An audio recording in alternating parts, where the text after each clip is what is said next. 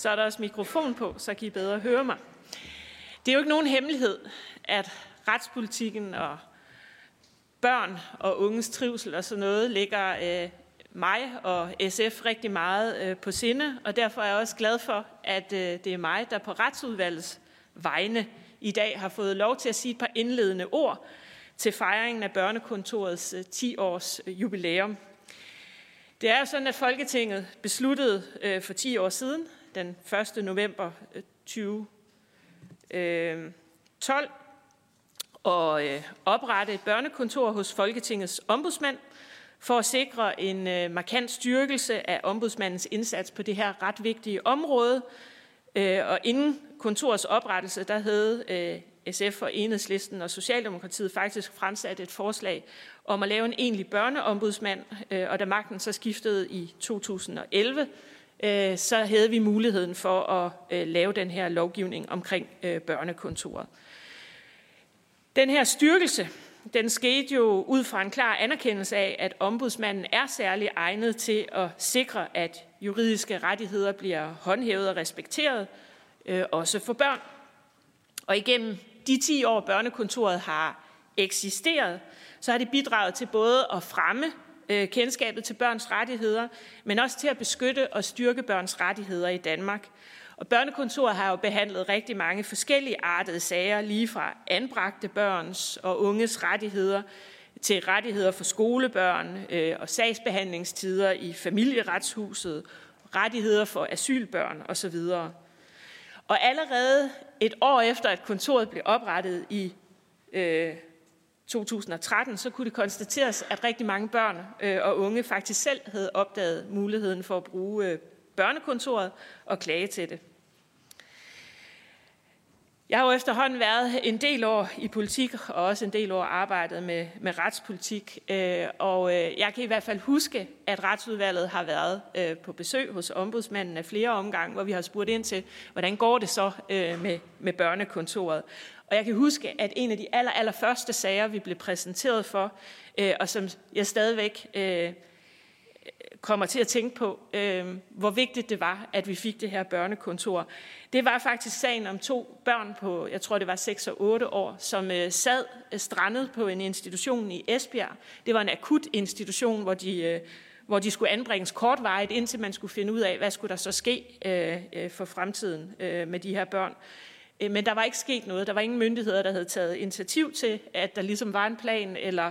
Øh, øh, nogle rammer for de her børn. Øh, og det viser jo, hvor vigtigt det var, at, øh, at ombudsmanden øh, og børnekontoret gik ind i den her sag og øh, fik fremdrift for de børn. For det siger sig selv, at to år i et børneliv er øh, meget lang tid siden.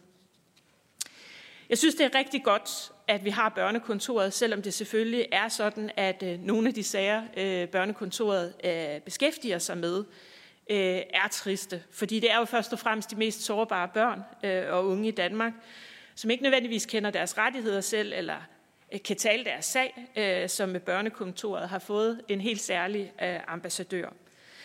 Det er vigtigt for mig at, at få sagt på vegne af retsudvalget, at vi jo siden øh, oprettelsen har fulgt børnekontoret, blandt andet med årlige høringer og møder med Folketingets ombudsmand. Og det er jo altid interessant og relevant for os at høre om de vigtige områder, som børnekontoret beskæftiger sig med. Og når jeg sådan kigger ud over salen her i dag, så kan jeg også øh, med glæde konstatere, at interessen for børneområdet deles med rigtig mange andre. Og som jeg kan forstå, at der er også en hel del, øh, der sidder derude og følger øh, konferencen virtuelt. Og det er rigtig dejligt at konstatere. Jeg håber, at vi også i dag får en rigtig god konference og at oplæggene med forskellige vinkler, kan være med til at sætte interessante tanker øh, og snakke i gang. Ikke kun i dag, men også på længere sigt. Jeg øh, ser i hvert fald frem til en spændende dag. Og til slut vil jeg så bare sige, tillykke med de første 10 år. Det er godt arbejde, og vi ser frem til øh, at følge børnekontorets arbejde og indsats. I princippet kunne man jo drømme om, at der en dag slet ikke er behov for et børnekontor, at reglerne er så tydelige for alle, og at alle børn og unge skal behandles godt, og at deres rettigheder respekteres og efterleves uden undtagelse. Men indtil den dag kommer, så er jeg altså meget øh, glad for og tryg ved at vide, at vi har øh, ombudsmandens børnekontor til at holde et vedvarende og konstant øje med, at vores børn og unges rettigheder respekteres. Rigtig god fornøjelse med konferencen, og tak for ordet.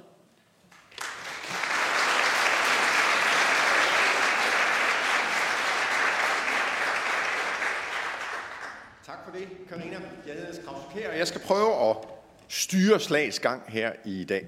Først vil jeg lige minde jer om, at det her det er en mobiltelefon. Og det er rent faktisk muligt at leve offline i to og en halv time og finde ud af, at verden stadigvæk eksisterer udenfor, uden at man var på. Så hvis den ikke er sat på lydløs som minimum, så prøv lige at tjekke, at den kommer på lydløs. Det er den ene ting. Og den anden ting er, at når man sådan skuer ud over forsamlingen her, så tænker man uvilkårligt, at måske man de næste 10 år skulle arbejde på at få også flere mænd engageret i børn og unges forhold og vilkår. Lad det være en opfordring til os alle sammen. Børnekontoret, det er de her 10 år, som øh, det har eksisteret. Øh, meningen var, at konferencen skulle være holdt i november, og der kom så et folketingsvalg i vejen, og derfor så sidder vi nu her med 10 år og 2-3 måneders jubilæum. Og børnekontoret udgør jo sammen med øh, Børns Vilkår og Børnerådet det samlede danske øh, børneombud. Og øh, Børns Vilkår og øh, Børnerådet skal vi også høre senere i dag, altså Børns Vilkår jo med børnetelefonen, øh, som det mest kendte i hvert fald er indgangsdøren for mange øh, børn, når de søger hjælp. Børnerådet, der laver undersøgelser med om børn og arbejder for øh, at sikre børns rettigheder. Øhm, det er de ting, vi skal igennem, og jeg tror, vi kan få på dagens program frem på, på, på skærmen, fordi det er øh, senere i dag, vi skal høre fra Børnerådet og Børns Vilkår. Men inden da, der skal vi også igennem både børnekontoret ved ombudsmandens fingre, vi skal omkring de anbragte børn selv ved, øh, ved, øh, ved DAG, øh, formanden for, øh, for DAG, som selv er tidligere anbragt, og nu øh, læser til psykolog på Københavns Universitet. Der er over 13.000 børn, som er børn og unge, der er anbragt uden for det, der egentlig skulle være deres eget hjem lige i øjeblikket. Og øh, den stemme skal vi høre. Det er sådan set den vigtigste stemme overhovedet at høre i dag. Og så skal vi også have kan man sige, meldingen, oplevelsen fra kommunens side. Det her det er så ved, ved Edal Kommune ved Tine Vesterby Sørensen, som vi skal høre om. Det er dagens program. Der vil være pauser imellem. Der vil være mulighed for korte, klare, præcise spørgsmål til oplægsholderne. Og øh, til allersidst, når vi kommer sådan lidt i klokken 13, så vil der være sådan en 10-15 minutter, hvor vi, kan man sige, sammen kan lave sådan en, en, en opsamling på, hvad gør vi nu, hvad har vi lært i dag, og øh, hvilke erfaringer kan vi bringe videre til de næste 10 år. Det er dagens program. Sådan kommer det til at køre, og øh, skulle vi ikke starte med øh, ombudsmanden Nils Finger omkring børnekontorets arbejde. Værsgo, Nils.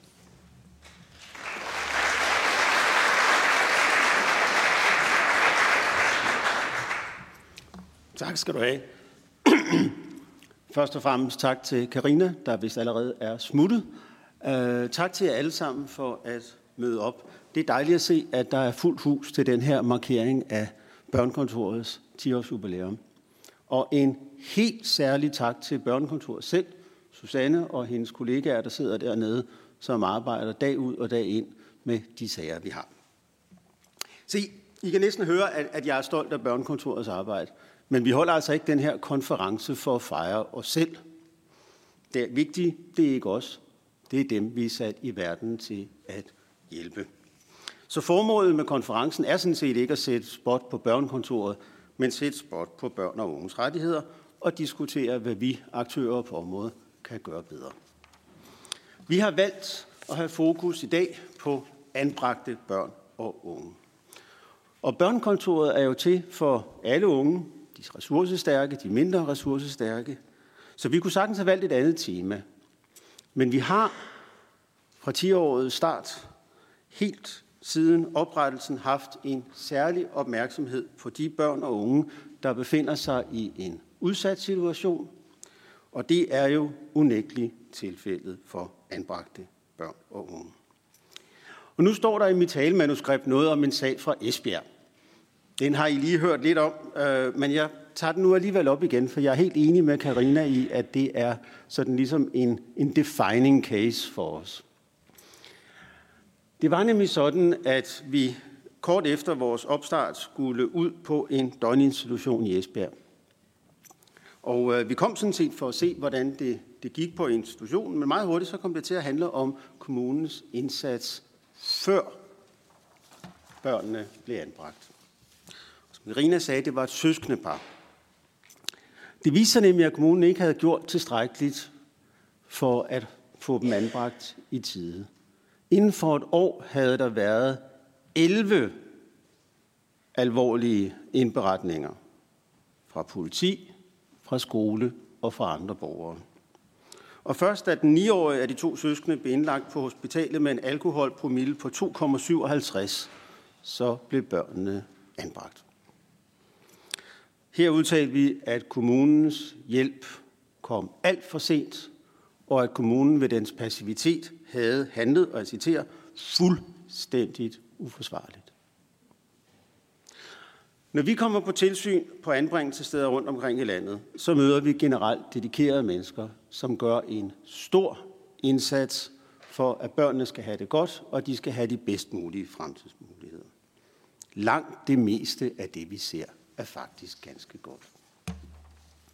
Så Esbjerg-sagen hører til sjældenhederne. Men jeg kunne have nævnt andre sager, og jeg burde jo have gjort det, når retsudvalget nævnte en selv. Men den illustrerer under alle omstændigheder vigtigheden af, at vi har nogle effektive tilsynsorganer, der griber fat, når der er behov for det.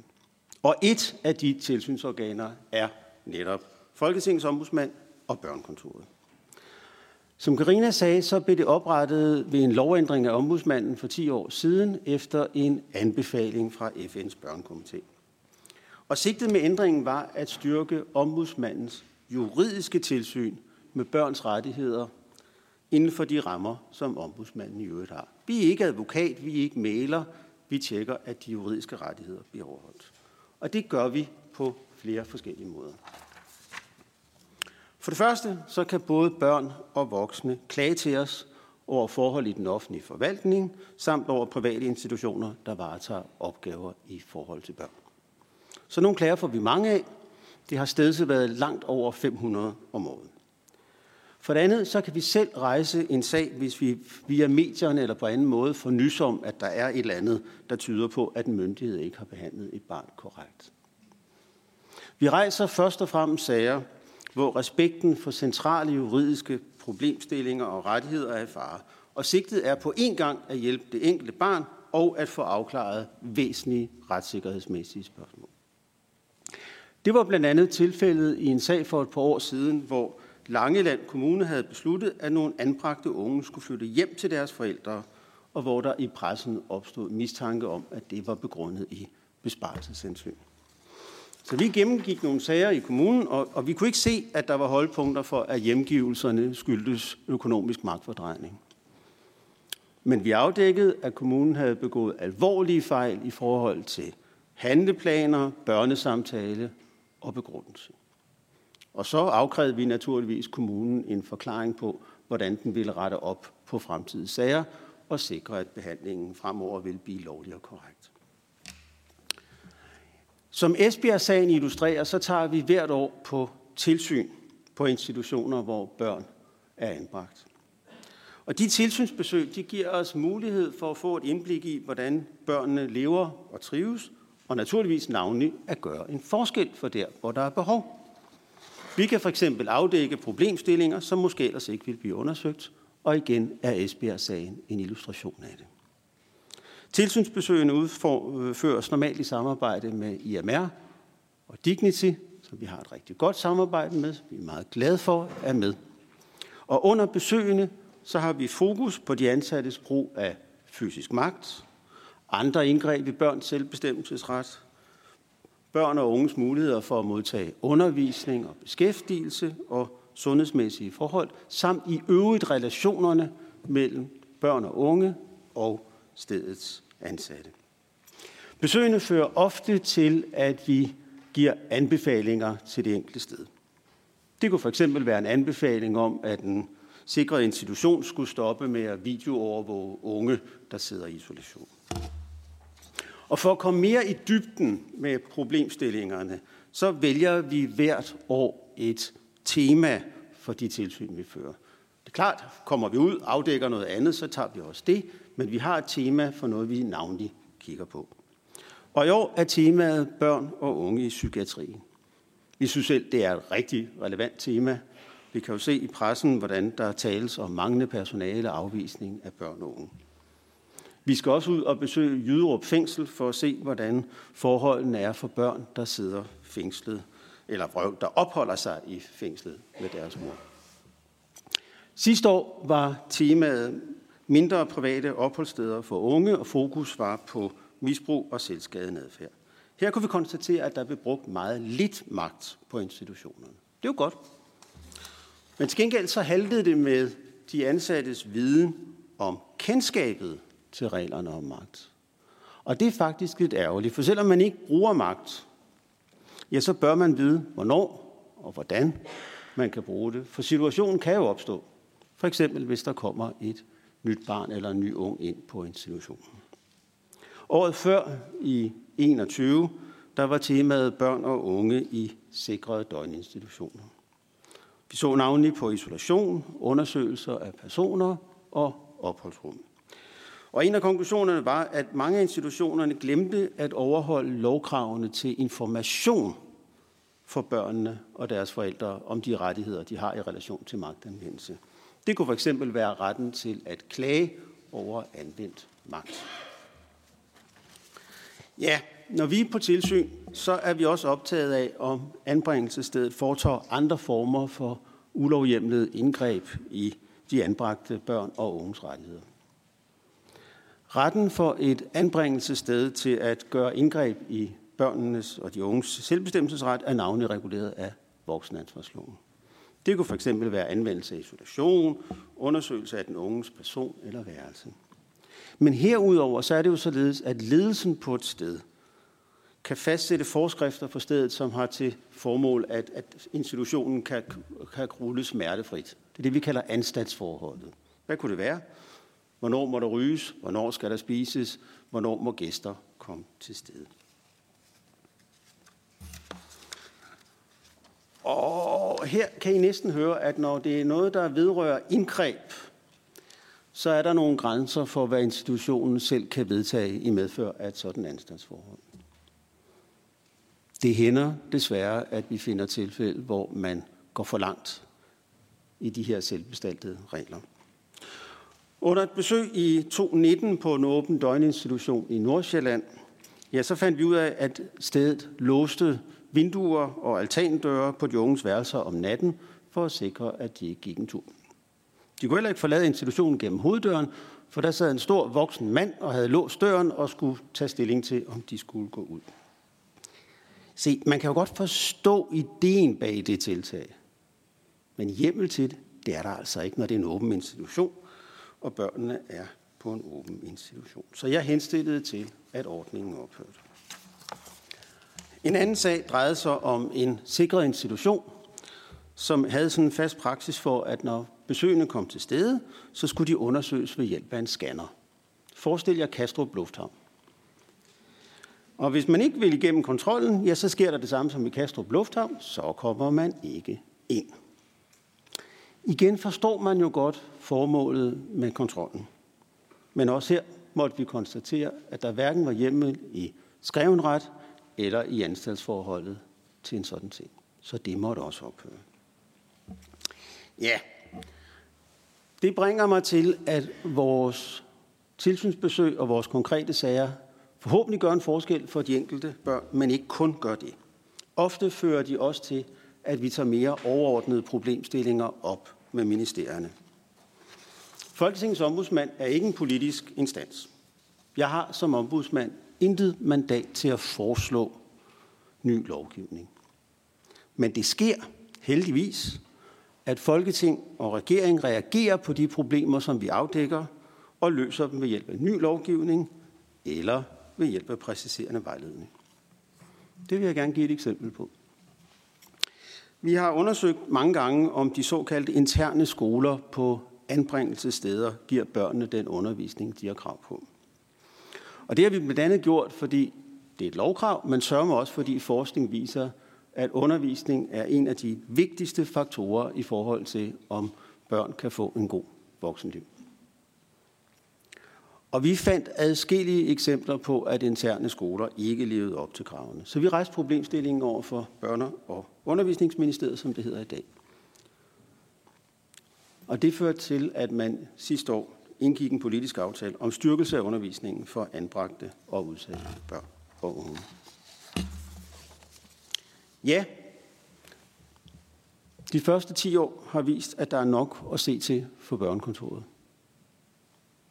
Dels ved at gribe ind i konkrete sager, dels ved at få afklaret væsentlige juridiske tvivlsspørgsmål og retssikkerhedsmæssige udfordringer. Vi vil fortsætte arbejdet. Vi vil fortsætte det for alle børn, og vi vil fortsætte med at have særligt fokus på dem, der skal have en ekstra hjælp for at få en god tilværelse her i samfundet. Tak for ordet.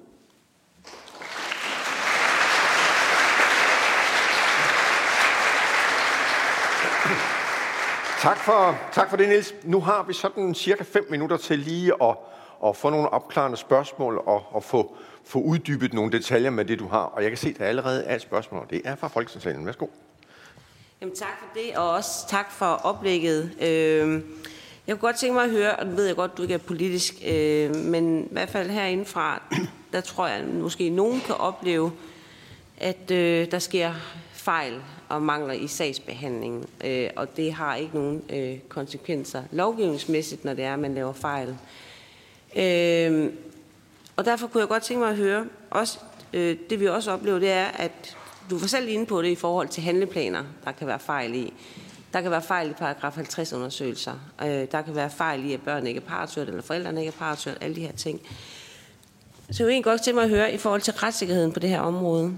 Øh, om ombudsmandsinstitutionen har tænkt, øh, at retssikkerheden er godt nok på det her område. Øh, og det ved jeg ikke, om du vil svare på, jo, men det er også i forhold til, hvordan man sådan skal agere øh, fremadrettet i forhold til det her. Fordi et af, I er der, så er der også paragraf 71 tilsyn, det fik du ikke lige, men, men de er der jo i forhold til de administrative frihedsprøvede unge, som ja. også kan tage ud på tilsyn. Det gjorde vi i hvert fald, da jeg var øh, formand. Øh, i sin tid. Men måske du lige kan komme ind på det her, hvad det egentlig betyder med, med de her fejl, og, og de her fejl, der jo også forfølger en i sagsakterne, men kan jo ikke få det slettet igen, når de først står i en sagsakter. Måske lige komme ind på lidt omkring det. Tak. Jeg vil sige, for dem, der, der ikke kunne se for ryggen af det, er jo Karina Adspil fra Danmarks Demokraterne, der talte der. Undskyld. Ja.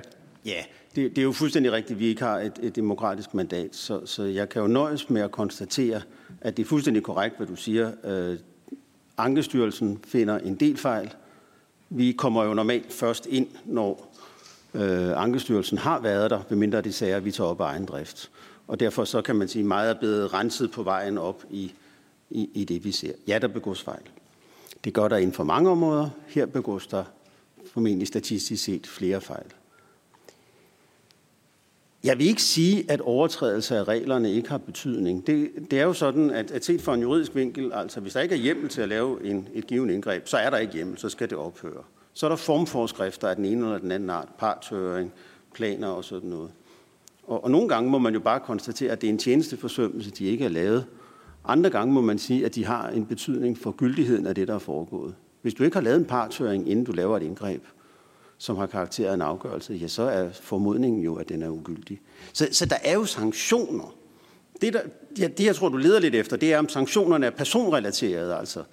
Øh, og, og det bliver jo et politisk spørgsmål om, hvorvidt det er tilstrækkeligt, at, at det, at der kan være en tjenesteforsømmelse, som man kan reagere ansættelsesretligt og ultimativt også strafferetligt over, om det er tilstrækkeligt. Yes. Katrine Daggaard, Liberal Alliance. Jamen, jeg har også uh, fulgt Langelandsagerne tæt, for eksempel, og, og her kan vi jo se Ankestyrelsen øh, stadsfeste øh, afgørelser, som er fyldt med lovbrud og med, ja, i nogle tilfælde øh, har der været slettet og rettet i borgerjournaler, og, og, og det man kan ja, nærmest kalde fabrikerede sager, øh, og, og, og hvor der jo først bliver løst op for problematikken i det, at ombudsmanden går ind i sagen. Øhm, ser du et problem i forhold til, at så få sager bliver hjemsendt fra Ankestyrelsen på det her område? Nej, det, det har jeg ikke nok kendskab til, til, til at vide. Altså, jeg kan se nogle tal, men, men jeg kender jo ikke alle de underliggende sager. Så, så jeg skal ikke sidde og, og, og bedømme Ankestyrelsen her. Altså, jeg tror bare, det er vigtigt at sige, at der er nogle regler, hvor konsekvensen må være, at man siger, det var ikke godt nok lavet, men det ikke nødvendigvis er, at, at barnet skal et andet sted hen, end der, hvor det er kommet. Afgørelsen kan jo sagtens være materielt korrekt, selvom den er fuld af, af formfejl. Altså, så, så, er, så er sporet oplæring, så er sporet korrektion fra vores side, eller Ankestyrelsens side. Øh, og, og så må man jo prøve at få de her fejl væk. Det er jo ikke det samme som at sige, at de er ligegyldige, men, men, men man skal jo heller ikke sige, at bare fordi der er en fejl, så skal resultatet blive noget andet. Det kan sagtens være, at de to ting ikke har noget med hinanden at gøre. Med, med hensyn til spørgsmålet om, om sletning af ting, altså det er jo en evig kamp mellem på den ene side, man kan kalde sådan data- og integritetsbetragtning, og på den anden side dokumentationsbehovet for, hvad der er sket. Det, det er jo, øh, hvis man begynder at slette i, hvad der er sket, så bliver det svært at efterfølgende kunne gennemføre en sag, der viser, at der er sket fejl. At der har været noget noteret, som ikke var rigtigt.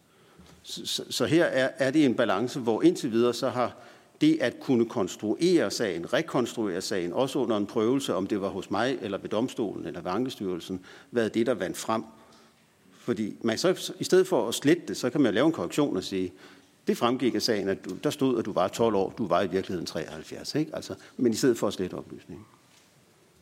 Du nævnte, øh, Finger, i, øh, i dit oplæg, at, at der var, altså jeg tror det var, var det Langeland, hvor I var inde og kigge på, at der havde været øh, øh forlydende om, eller påstander om, at man havde undladt anbringelser af økonomiske grunde, og det ved vi jo, at anbringelser er en, en enorm økonomisk udfordring for kommunerne, og også nogle gange mere, end, end de selv føler, at de er i stand til at magte. Kan man i det arbejde, I har i, på børnekontor, eller i børnekontoret, altså det eksempel, du nævnte, der sagde, der sagde du, der fandt de ikke, at der var belæg for, at det var af den grund, at man havde undladt øh, anbringelser. Men, men er det overhovedet muligt for jer at se det? Fordi der går jo alle mulige snakker om, øh, i medier og offentlighed med, at, at det er sådan nogle mekanismer, der nogle gange bremser anbringelser. Altså, at kommuner leder efter begrundelser for ikke at gøre det, fordi de ved, det koster så meget. Er det overhovedet noget, I kan se en tendens til, eller er det sådan lidt uden for, hvad I overhovedet er i stand til at gennemskue? Det tror jeg, vi har, vi har svært ved. Ja. Øhm, altså, der er jo ingen tvivl om, at, at, at lovgivningen er bygget på en måde, hvor den, der tager beslutningen, også tager den økonomiske byrde. Når vi kigger på sagen, så kigger vi jo på sagen på et skriftligt grundlag. Og det vil jo sige, at det vi kan se, det er paper trail. Er det det samme som, at, at vi kan afdække alt eller ikke kan afdække alt? Jamen, det kommer jo helt an på, hvordan den er, altså, sagen er konstrueret. Men, men vi interesserer os heller ikke nødvendigvis altid for, for motivet. Vi kan jo se, om der er hjem til det, om det var den rigtige beslutning eller ej. Øh, hvis det handler om at finde motivet, så, så vil ombudsmanden ikke altid være lige så effektiv som for eksempel domstolene. Det, det må jeg sige som gammel dommer. Ja. Jeg kan sige, der, der, er, der er to mere, der kommer på her, fordi vi har vores tid og knap. Der er lige et par minutter, og der bliver masser af tid til senere på dagen, og, og ligesom når, når vi laver opsamling.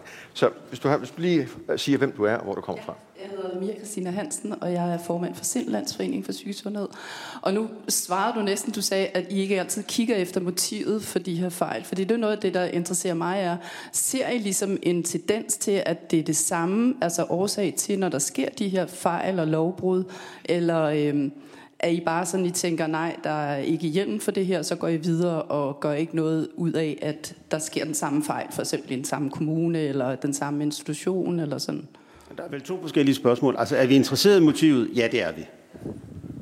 Jeg siger bare, at nogle gange, så er det ikke sikkert, at, at man kan se, hvad der er foregået inde i folks hoveder, hvis det ikke står på skrift. Så må man kontrollere det objektivt i stedet for at se, giver det mening? Uanset om det var det ene eller det andet motiv, der lå bag. To, kigger vi kun på den enkelte sag, eller breder vi den ud til tendenser øh, det enkelte sted? Ja, det gør vi bestemt. Øh, altså Langland var et eksempel på det. Øh, der, hvor mistanken oprindeligt havde været, var nogen, der, der ikke længere, jeg, jeg kan ikke, nu skal jeg passe på, hvad jeg siger, men som jeg husker det, så, så var de måske fyldt 18 eller sådan noget.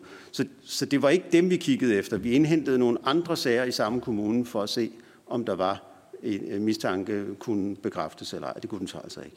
Så, så jo, det er helt almindeligt i vores arbejde, at en sag giver anledning til, at vi kigger bredt på noget. Yes. Anne Mathisen, Venstre. Tak, øh, og tak for dit indlæg. Det er jo klart, at man nogle gange så sidder man jo lidt og drømmer om, at på et tidspunkt, at, at øh, i fremtiden, at, at vi forhåbentlig får færre og færre af de her sager. Øh, hvis nu du skulle sætte nogle ord på i forhold til udviklingen, altså hvordan du ser udviklingen på det her område. Jeg ved godt, det kan være at kigge lidt i krystalkuglen. Kan du sige noget om, hvordan har udviklingen været bare de seneste for eksempel fem år i forhold til øh, jo tilsynsopgaver i forhold til også at, at føre ekstra tilsyn øh, forskellige steder. Øh, kan du sige noget om det? Jeg bliver da svar skyldig. Øh, jeg kan se de sager, der kommer ind til os. Men, men om det er repræsentativt eller ej, det, det tør jeg ikke sige. Øh, nu kigger jeg over på, på dig, Susanne. Du vil heller ikke tåre at, at komme med en tendens, vel? Eller vil du? Hun siger nej. Vi, vi ser jo altså på godt og ondt toppen af isbjerget. Det kan både være et godt isbjerg og et dårligt isbjerg. Det er slet ikke sådan. Men, men jeg, jeg tør ikke give noget autoritativt her. Nej, det gør jeg ikke. Det kan være, at vi bliver klogere på det over de næste par timer. Der vil være til stede ja. her, der har et bedre bud på. Ja. Niels Wenger, tak for oplægget.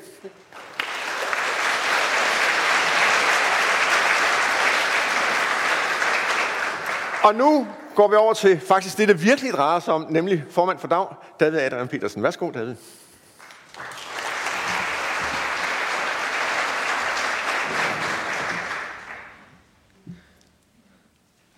Mange tak, og, øh, og mange tak for, for invitationen i dag øh, til, det her, til den her vigtige konference her øh, med det her afgørende tema, som, som, som vi har sat på, på, øh, på i dag. Det er vi øh, utrolig glade for at, at være inviteret ind til i de anbakkes vilkår.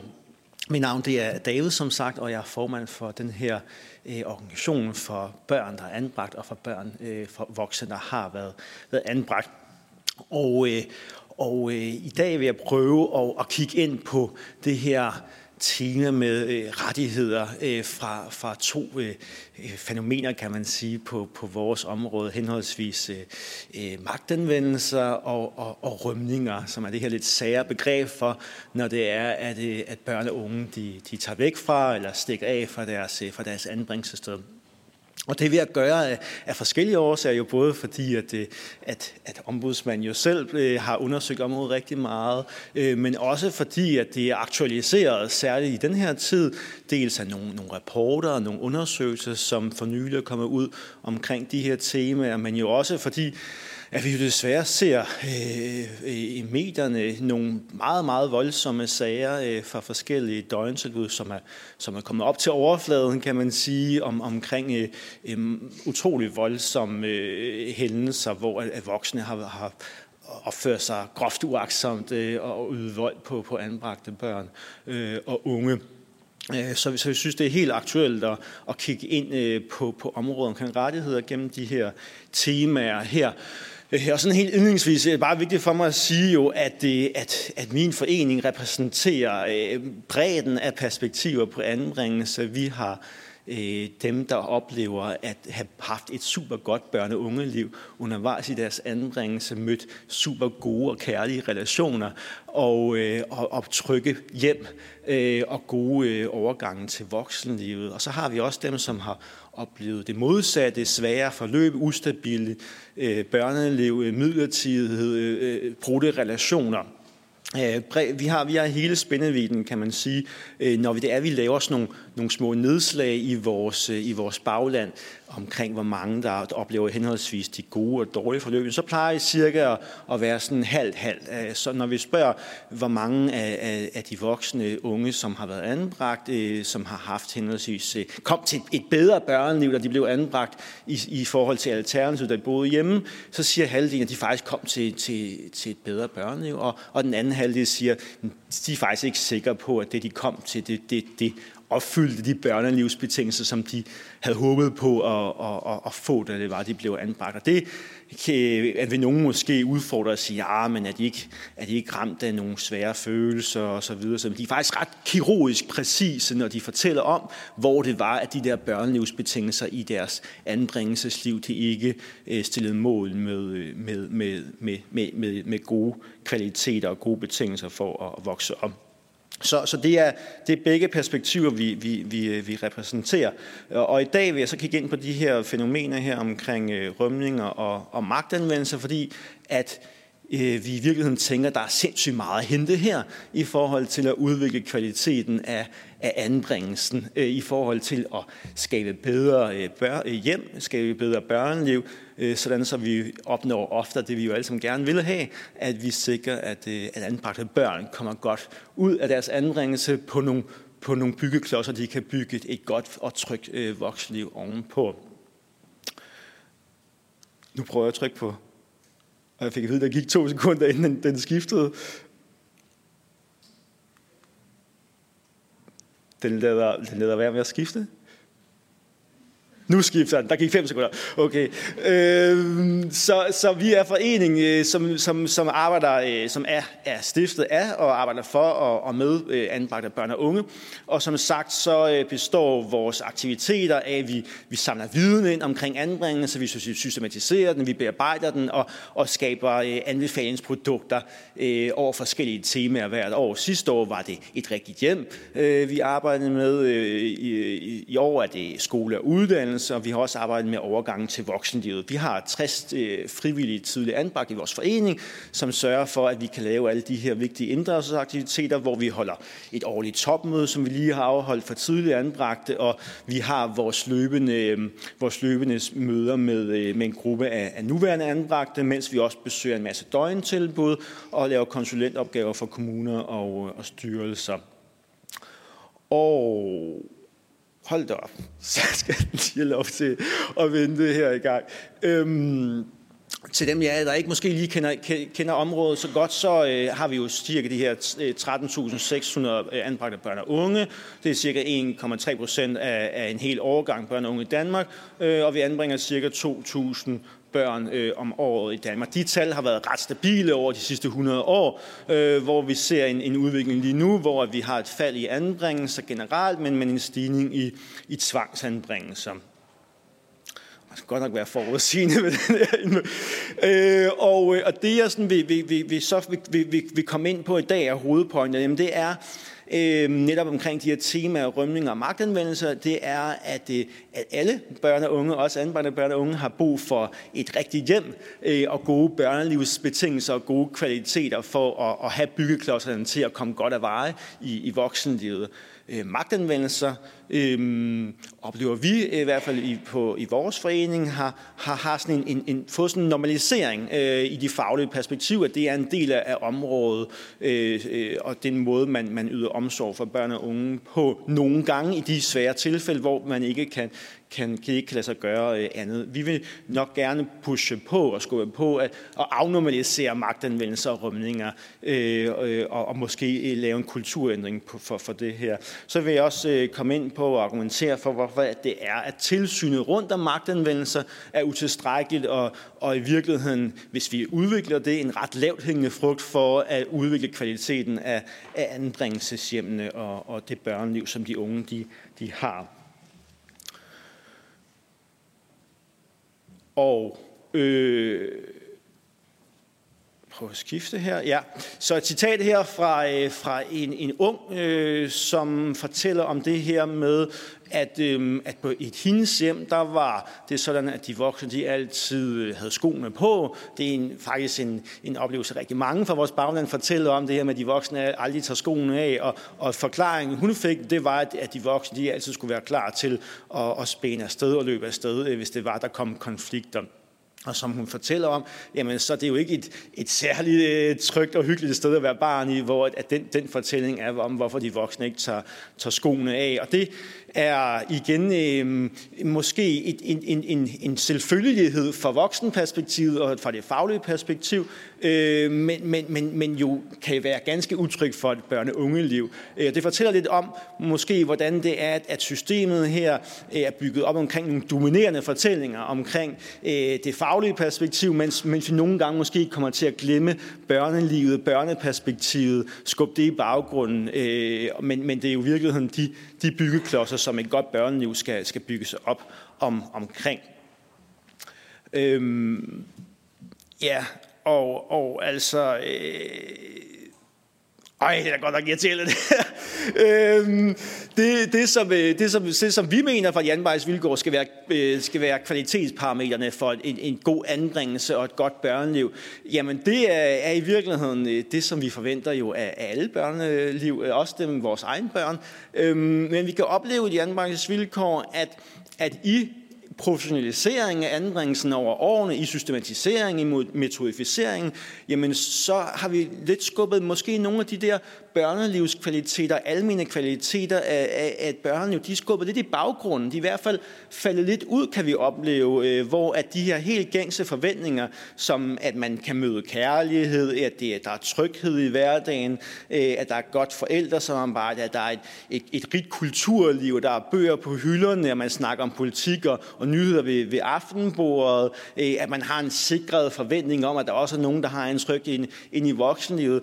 Øh, de her ting her øh, er til stede nogle steder og, og mange steder, men alt for mange steder oplever vi faktisk, at, at de skubber i baggrunden, og man har glemt, glemt de her grundlæggende øh, tryghedsparametre i børne- og ungeliv, fordi at, at der har været den her store, det her store fokus her på professionalisering af, af indsatsen over år.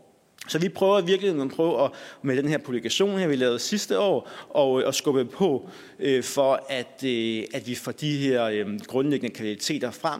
Øh, og derinde, jamen der bliver magtanvendelse jo bare lidt et sært fænomen, øh, både for dem, som oplever, øh, op, øh, oplever magtanvendelse, men også for øh, de børn og unge, som er vidner til det. Det kan øh, være nogle oplevelser, som kan sætte spor øh, langt ind i voksenlivet. Det kan også være nogle meget voldsomme hændelser, som kan gøre et, et, øh, et, et børneliv og et hverdagsliv på et anbringelsessted utrygt.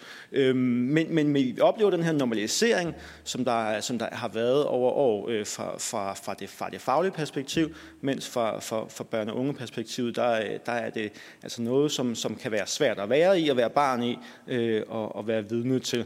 Her der har vi en, øh, en ung, som fortæller fortæller om det her med, at, det, at, at hun egentlig ikke oplevede at være særlig udadreagerende, men hun reagerede på nogle omgivelser, som var svære at være barn i. Øh, hun reagerede på at have, hvad hun oplevede, et et utrygt børneliv, som måske havde alt for meget meningsløshed og håbløshed, håbløshed i sig. Øh, men, men, men, og det reagerede hun på, men jeg oplevede altså øh, de, her, øh, de her reaktioner øh, med, med, med magtanvendelse. Og, og det er bare et rigtig, rigtig godt perspektiv på, oplever vi i hvert fald, hvor at det der fokus ud på omgivelserne, øh, omgivelsernes kvalitet, nogle gange går fløjten for anbragte børn og unge og de voksne, der er omkring dem, øh, hvor at, at problemet det peges ind i dem, øh, ind i deres indre liv, mens øh, at vi glemmer, at det jo mm, nogle gange er et ret specielt børneliv at være anbragt som barn. Altså øh, at bo med 8, 10, 12 andre børn og unge, øh, have fire voksne, der skifter vagt hver, hver dag øh, og skifter job ganske øh, oftere. Øh, øh, det er et ret specielt børneliv, og det glemmer vi bare nogle gange, at, øh, at det er og, og kommer til at, øh, at forstå reaktioner som et problem inde i børnene, øh, i stedet for at få fokus ud på de omgivelser, de er i. Det er de voksne, der har designet de her rammer her. Det er de voksne, som har valgt øh, målgruppesammensætninger, øh, og det er de voksne, som har øh, besluttet øh, vilkårene for, for de, dem, de her, de deres medarbejdere, hvor ofte de skifter job øh, på, på bostedet. Og det, øh, og det tror jeg bare, man glemmer nogle gange at, at forstå, at det kan faktisk øh, være et ret specielt øh, børneliv, og ikke en, en forudsætning, at det, øh, at det skal... Øh, at det skal kunne lade sig gøre og, øh, og være trygt og rart at, at være i. Nå, nu kommer jeg til mine hovedargumenter. Jeg kan se, at min tid den løber afsted. Øh, min, min, jeg vil prøve i virkeligheden at prøve at argumentere på for de her store blinde vinkler, som der er på, på det her område her, og som jeg tror, der vi kan virkelig øh, gøre noget for at udvikle, hvis jeg kan få lov til at skifte et slide her. Og igen, min pointe her er, at, at magtanvendelse altså ikke er en del af et normalt øh, børne- og ungeliv. Der udkom øh, for to år siden nu en rapport fra Justitia, som kiggede ind på det her system rundt om magtanvendelser. Og øh, den fortalte om, at der er et mangelfuldt system i forhold til at, øh, at føre tilsyn med indberetningerne af, af magtanvendelser. Den fortalte om, at der var en uens praksis på tværs af øh, tilsyn af de fem regionstilsyn i Danmark. Øh, den fortalte om, at der ikke var øh, en kvalitativ vurdering af hver enkelt indberetning, Øhm, om den er tilladt eller ikke er tilladt. Øh, det kom ret meget bag på os, at der faktisk ikke øh, blev lavet den her vurdering her i tilsynene, hver gang det var, øh, at der kom en indberetning ind. Jeg vi tænkte, jamen grunden til, at man sætter en indberetning ind til tilsynet, det er vel, fordi de skal vurdere, om, om den magtanvendelse, der er udført, den, øh, den var relevant, øh, aktuel, øh, til at ikke tilladt. og ombudsmanden var inde på det lige før, og fortælle om, at, øh, at, øh, at, øh, at, øh, at de har ført tilsyn med nogle steder, der i hvert fald har forstået de her, den her voksenansvarslov forkert, øhm, og hvor der bliver udført magtanvendelse øh, og til side selvbestemmelsesretten for unge, som, som ikke, øhm, ikke er, øh, er, er tilladt. Øh, nogle tal her igen for, for magtanvendelserne på, på hele området over, over tid, øh, som skifter lidt fra, fra år til år. Det, som, øh, som, som øh, Justitia også sagde med den her øh, den her rapport her for to år siden, det var, at der var et stort mørketal. Man var forvente, at der var et stort mørketal i forhold til indberettet magtanvendelser, jo fordi, at desværre i voksenansvarsloven, så er der nogle øh, tilsidesættelser af selvbestemmelsesretten, som skal indberettes, men andre, hvor man ikke skal. For eksempel fysisk guiding, det skal man ikke indberette til tilsyn, når man, når man gør det. Øh, og det skaber bare en gråzone for, hvornår at, det, at man som anbringelsessted øh, indberetter, og hvornår man ikke indberetter. Det er i hvert fald det, som jo også ombudsmanden fortæller, når de er ude og lave tilsyn, men som justitia her også fortæller, at der er forskellige øh, oplevelser af, hvad, hvad man må med voksenansvarsloven, og, og hvor den, øh, hvor den øh, grænser op af, og hvor den, den afgrænser fra. Øhm, så det skal jo i hvert fald nu et system, kan man sige, hvor at, øh, at der ikke føres øh, regelmæssigt øh, ordentligt tilsyn med, med magtanvendelse. Der er et stort mørkeområde. Hvis man så også, hold op, det er godt nok svært det der.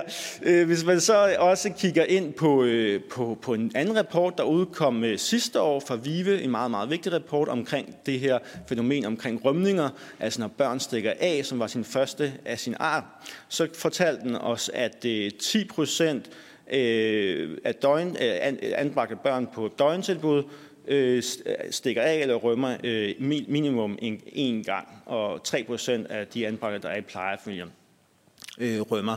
Det var nogle af de første tal, vi har fået på det her område her. Det, som der var mega bemærkelsesværdigt ved den her øh, undersøgelse, det var, at de surveys, der blev sendt ud til 13.000 øh, anbringelseshjem, henholdsvis øh, 900 plejefamilier og resten døgntilbud, det var, at, at at de her medarbejdere, som var dem, der blev hørt i de, de her tilfælde, og lederne, øh, de blev spurgt til, hvad den primære årsag er til, at børn de rømmer, jamen så handlede alle årsagerne, de kunne, de kunne kigge ned i og, og forstå rømninger ud fra, øh, om, kan man sige, børnenes indre liv, deres udfordring, at de skulle tilfredsstille et, et, et misbrug uden for hjemmet, eller at de savnede deres forældre, eller havde konflikter med de voksne. Men spørgsmålet som, at øh, om den barnet eller den unge ikke har været tilstrækkeligt inddraget i anbringelsen, eller tilbud ikke har formået at skabe gode og trygge rammer, jamen det var der ikke en øh, af de adspurgte, som, som kunne, kunne se øh, rømninger ud fra. Der var tre der var, øh, børn og unge, som var med i, det her, øh, i den her undersøgelse, desværre kun Øh, de havde så det modsatte blik. Øh, de fortalte i virkeligheden om, at det var øh, oplevelser som manglende tryghed, øh, manglende tillid og manglende oplevelse af inddragelse, som, øh, var primære årsag til, at man stak af eller rømmede fra sit hjem. Så det fortæller bare om, at der stadigvæk er et stykke vej endnu i forhold til at øh, for, for, det, for det fagprofessionelle lag at få det her øh, kontekstuelle bevidste blik på, hvad er det egentlig for nogle omgivelser, børnene og de unge øh, bor i, og hvordan kan man forstå, hvorfor det er, at de ikke har lyst til at, og, øh, at være der og, og, og stikke af. Og nu kan jeg se, at tiden den iler afsted. Hvis jeg skal have tid til spørgsmål alligevel, så, så vil jeg egentlig bare øh, konkludere øh, med at, at sige, at, det, at jeg synes, at, at de her to nedslag øh, i undersøgelser fortæller om nogle ret store blinde vinkler øh, for det her område her, både i forhold til at, øh, at vi ikke sender feedback og, og, og vurdering af tilladte for henholdsvis ikke tilladte magtanvendelser tilbage til anbringelsesstederne, men også at der altså stadigvæk er nogle af de her logikker her i anbringelsen fra det faglige perspektiv, som ikke endnu forstår øh, barnets perspektiv til fulde og, og vurderer for oftest, at det er børnenes indre liv, der er problemet, når det er, at de stikker af. Det, det kalder fra, øh, vil du ikke skifte en gang? Det kalder fra, fra vores perspektiv på, skift igen så. Det kalder fra vores perspektiv på øh, et, et, en, en grundlæggende, kan man sige, revidering af den måde, som vi øh, har systemet rundt om indberetninger øh, for, for, for magtanvendelser på. Altså vi bliver nødt til at sikre, at alle tilsyn de giver en tilbagemelding på, om magtanvendelser er tilladte øh, versus ikke tilladte. Vi er nødt til at have en central registreringspraksis øh, omkring det, vi er nødt til at have et feedback loop tilbage til anbringelsestederne øh, for, og til børnene, om det var den magtanvendelse, de oplevede, egentlig var, var tilladt eller ikke tilladt. Øh, det oplever vi i virkeligheden som en, en ret lavt hængende frugt i forhold til at give tilbagemeldinger og feedback til de anbringelsescentre, som vi anbringer børn og unge i. Lige nu øh, er der i hvert fald de her store blinde pletter, oplever vi øh, for, for, for systemet rundt om, om anbringelsescentrene til at og i højere grad at få det der blik og syn ud på omgivelserne af de sted, øh, de unge er anbragt, i stedet for at komme til at søge forklaringerne ind i børnenes øh, fortid, deres, deres bagage, som, som i hvert fald øh, vi kan opleve stadigvæk lever rigtig meget i, i, i faglighederne derude. Øhm, ja, det tror jeg virkelig var mit bidrag til, til, til dagen i dag. Øh, der er nogle lavt hængende frugter her at tage fat på i forhold til at, at kvalitetssikre og udvikle de her betingelser for børneliv øh, under anbringelse. Yes, tak for det, David.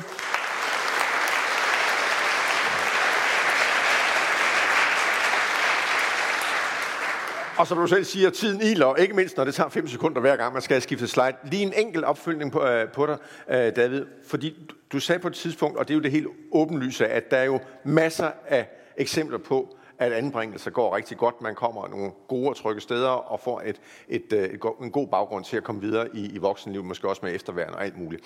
Men jeres erfaring i dag, altså kan I overhovedet se nogen, en rød linje på, at, at hvor hvor det går galt, og hvor det ikke går galt? Altså, hvad, hvad er det? Er der overhovedet noget, som, som, øh, som, øh, som gør, at man kan sige, at når de og de ting spiller ind, så, kan det, så er risikoen for, at det går galt, eller bliver et dårligt forløb, langt større end noget andet. Er der en rød tråd? Jamen altså, øh, man kunne jo pege ned på mange ting, men lige præcis omkring temaet her i dag, jamen så er det jo, når logikker, øh, forrådelseskultur på anbringelsessteder, de ikke bliver stoppet i tide, altså, og de ikke, øh, kan man sige, får en feedback tilbage på, at den måde, man forstår anvendelsen af magtanvendelser, eller forstår øh, måden at, at, at, at yde omsorg for de unge på, den er, den er forkert, eller den har i hvert fald brug for en, en, en, en, et, et, et, en ny orientering, eller en salvansigtsbrøjt, hvad man kan sige. Øh, det, det er jo der, det går galt, øh, og der må man bare sige, der er potentiale for forbedring øh, for systemet, som det er sat op i dag, der, øh, der har vi ikke den her systematiske kan man sige, øh, stansning af, af sådanne forrådelseskulturer, øh, som det er, at, at ombudsmanden nogle gange møder, ikke? og vi hører om nogle gange, når de, når de kommer op til overfladen. I, Men hvad, altså, altså, bare lige for, for at følge op på det, hvad, hvad er jeres erfaring med det? Er det, er det dårlig ledelse, at der, at der kommer en dårlig chef på, på et, øh, et sted, eller er det kommunen, der typisk svigter? Øh, kan, altså, kan I se, er der en eller anden rød tråd, hvor man siger, her, burde, her, her, her blinker alarmen lidt mere? Mm. Jamen det er, når, når det er, at, at, at, at at forståelserne af børnene og de unges reaktioner og adfærd, den kommer inden fra dem kun, og ikke af reaktioner på, på omgivelserne. Det er, når vi, når vi snævrer opgaveforståelsen ind til, at, det, at det kun handler om metoder og, og øh, professionalisering, men glemmer det, det hele børneliv, øh, de almene kvaliteter. Øh, det er, når det, når det er, at vi har organiseret 10, 12, 8 unge sammen, og har en stor personaleudskiftning, og glemmer, at det, det er faktisk ikke et øh, normalt børne- og ungeliv. Øhm, det er, når vi glemmer de her grundlæggende børnelivskvaliteter øh, for børnene og de unge, som, som, som vi har brug for et system, der i højere grad peger ud imod og hjælper til med. Yes. Et kort og hurtigt spørgsmål. Op og stå, jeg holder den. Og sige, hvem du er. Jeg hedder Trine Schaldemose. Jeg øh, kommer fra Landsforeningen for Sociale Tilbud, der repræsenterer nogle af de der anbringelsessteder. Vi snakker rigtig meget om det her, David. Jeg vil bare lige sådan kvalificere det, du siger også. Øhm, fordi vi oplever, jeg er jo fuldstændig enig med dig i grundlæggende alt, hvad du siger, og at en stor, et stort problem her er, at vi ikke har et fælles socialtilsyn, som, som øh, har en systematisk ensartet opfølgning, og som er under den samme ledelse, og som refererer tilbage. Det vi oplever, som nuancerer det, du siger, det ved du også godt, vi har talt om, det er det her med, at vi faktisk heldigvis oplever noget feedback. Altså bare for at sige, det er ikke i alle situationer, der ikke er feedback. Vi oplever feedback til de her øh, anbringelsessteder, og rigtig tit heldigvis en feedback, der siger, I skal have et kursus i magtanvendelse, fordi at det er noget, I ikke ved nok om her hos jer.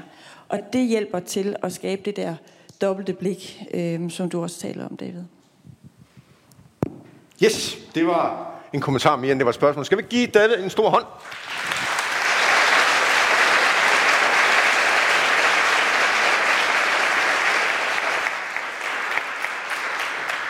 Og nu har vi sådan cirka 20 minutter til lige at strække benene og gå på toilettet. Der er en lille anretning udenfor, så man kan få lidt blodsukker op igen, indtil vi går i gang.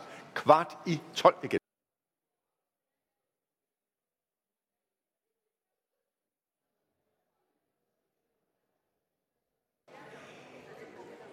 Ja! Hvis der står nogen derude og ikke ved, hvor de skal hen, så må jeg godt lige... Yes!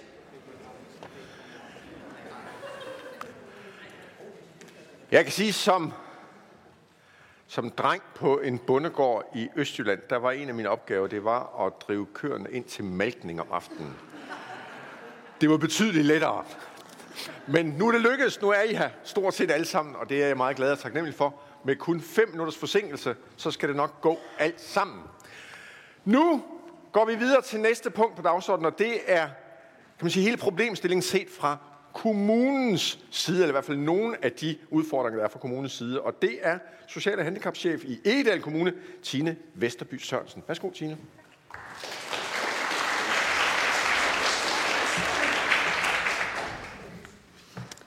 Og den er tændt, kan jeg se. Ja. Jamen hej, og jeg vil også gerne sige tusind tak for invitationen. Øh, jeg hedder som sagt Tine Vesterby og er socialchef i Edal. Og jeg, egentlig i dag så repræsenterer jeg Børne- og Kulturchefforeningen. Øhm, det er jo virkelig skønt at være her, og at vi skal bruge tiden på at tale om det her helt vildt svære emne. Øh, og selvom jeg godt kan høre, at det er kommunerne, der lidt er under beskydning her, fordi vi ikke overholder reglerne, så håber jeg, at jeg kan i hvert fald være med til at give en eller anden form for besøg fra vores side i dag. Øhm, nå, nu har jeg lige fået at vide, at jeg skulle gøre noget. Den virker, og det går hurtigt. Da jeg blev spurgt ad, eller da Børne- Kulturchefforeningen blev spurgt, om de ville holde et oplæg her, og det så endte med at blive mig, der havde jeg en snak med, med børnekontoret om, øh, at jeg skulle tale om de anbragte børns øh, hvad skal man sige, udfordringer med anbragte børns retssikkerhed.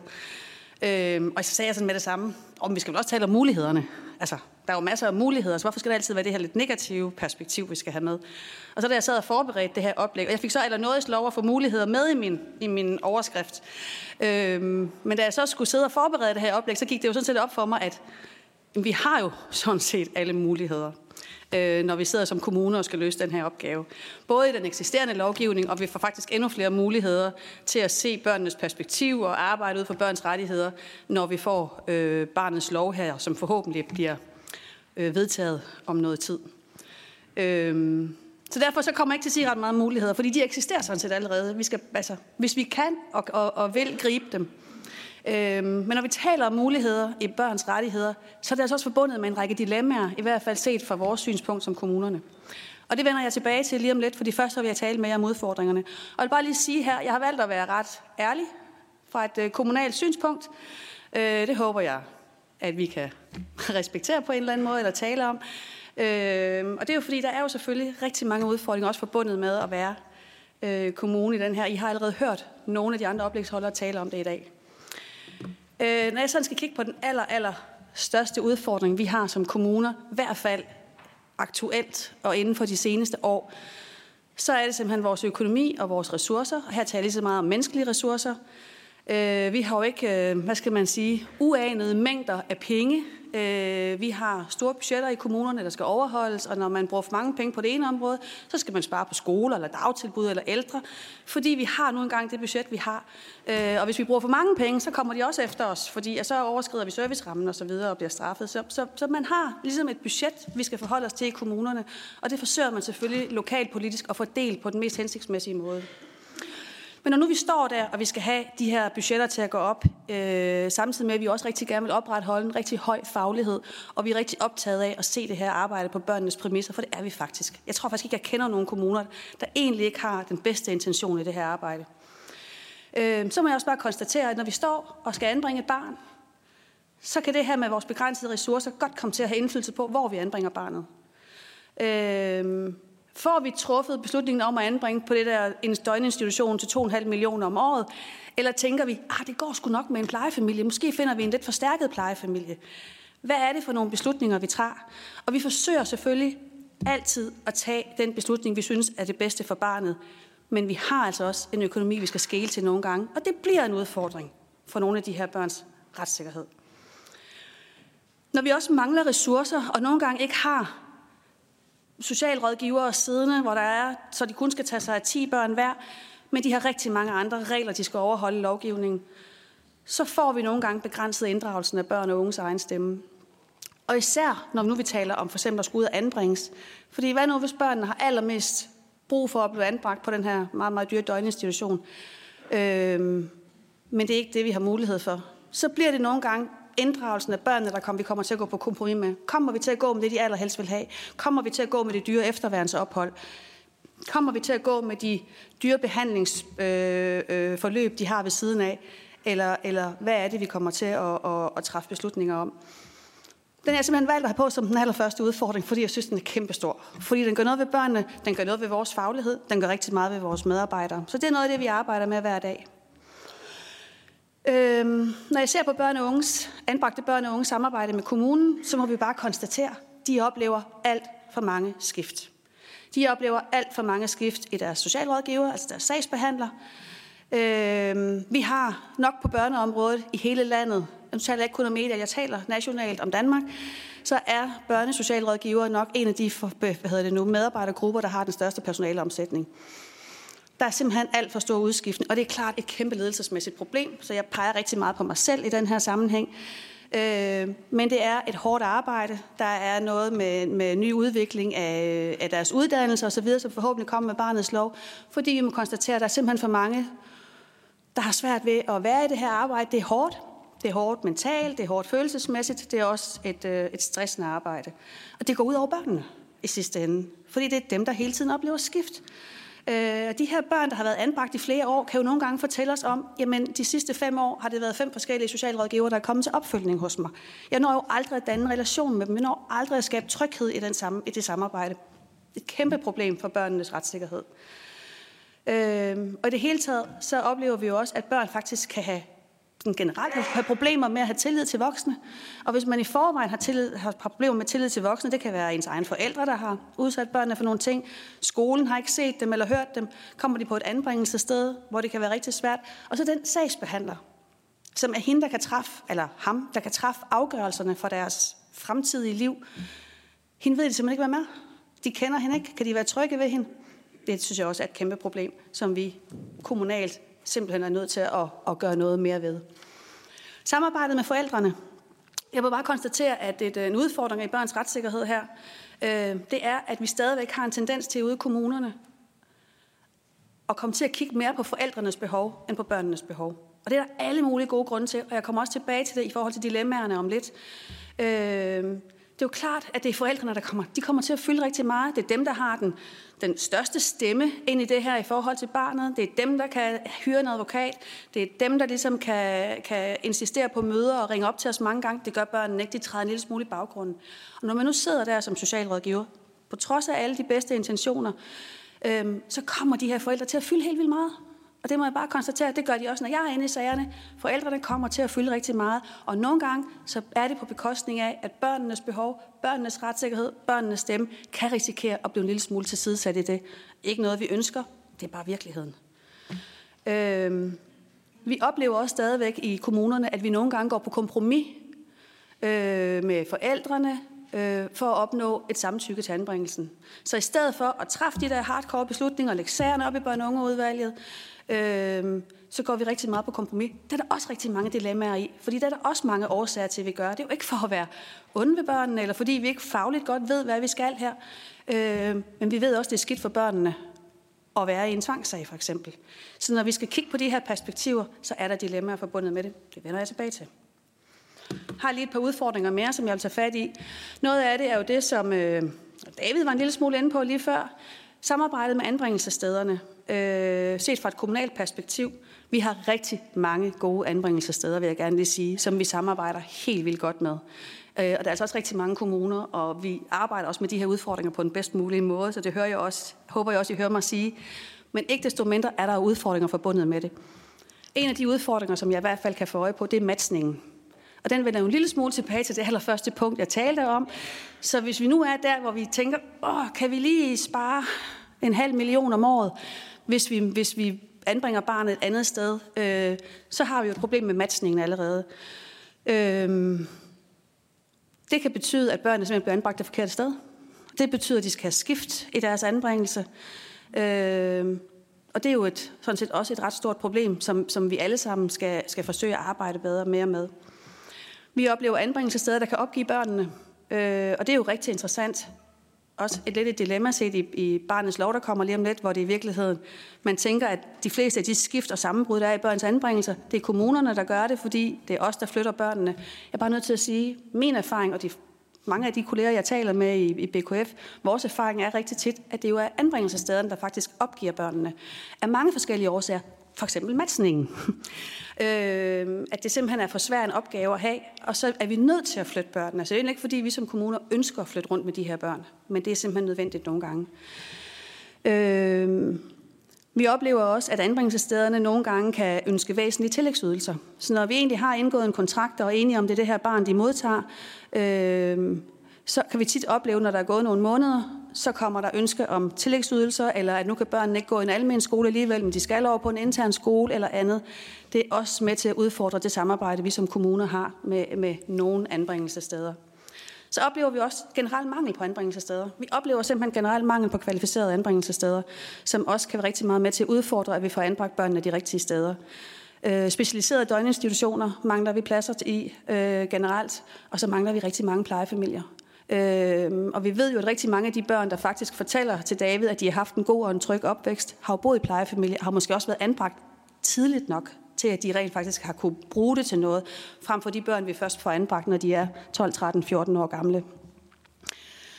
Øhm, så får jeg også lyst til at sige, og så man kan også sige i forbindelse med samarbejdet med anbringelsesstederne, vi som kommuner kommer altså også til at oversælge børnene nogle gange, eller undersælge dem, øh, fordi vi egentlig rigtig gerne vil have et op på stedet, skal tage dem.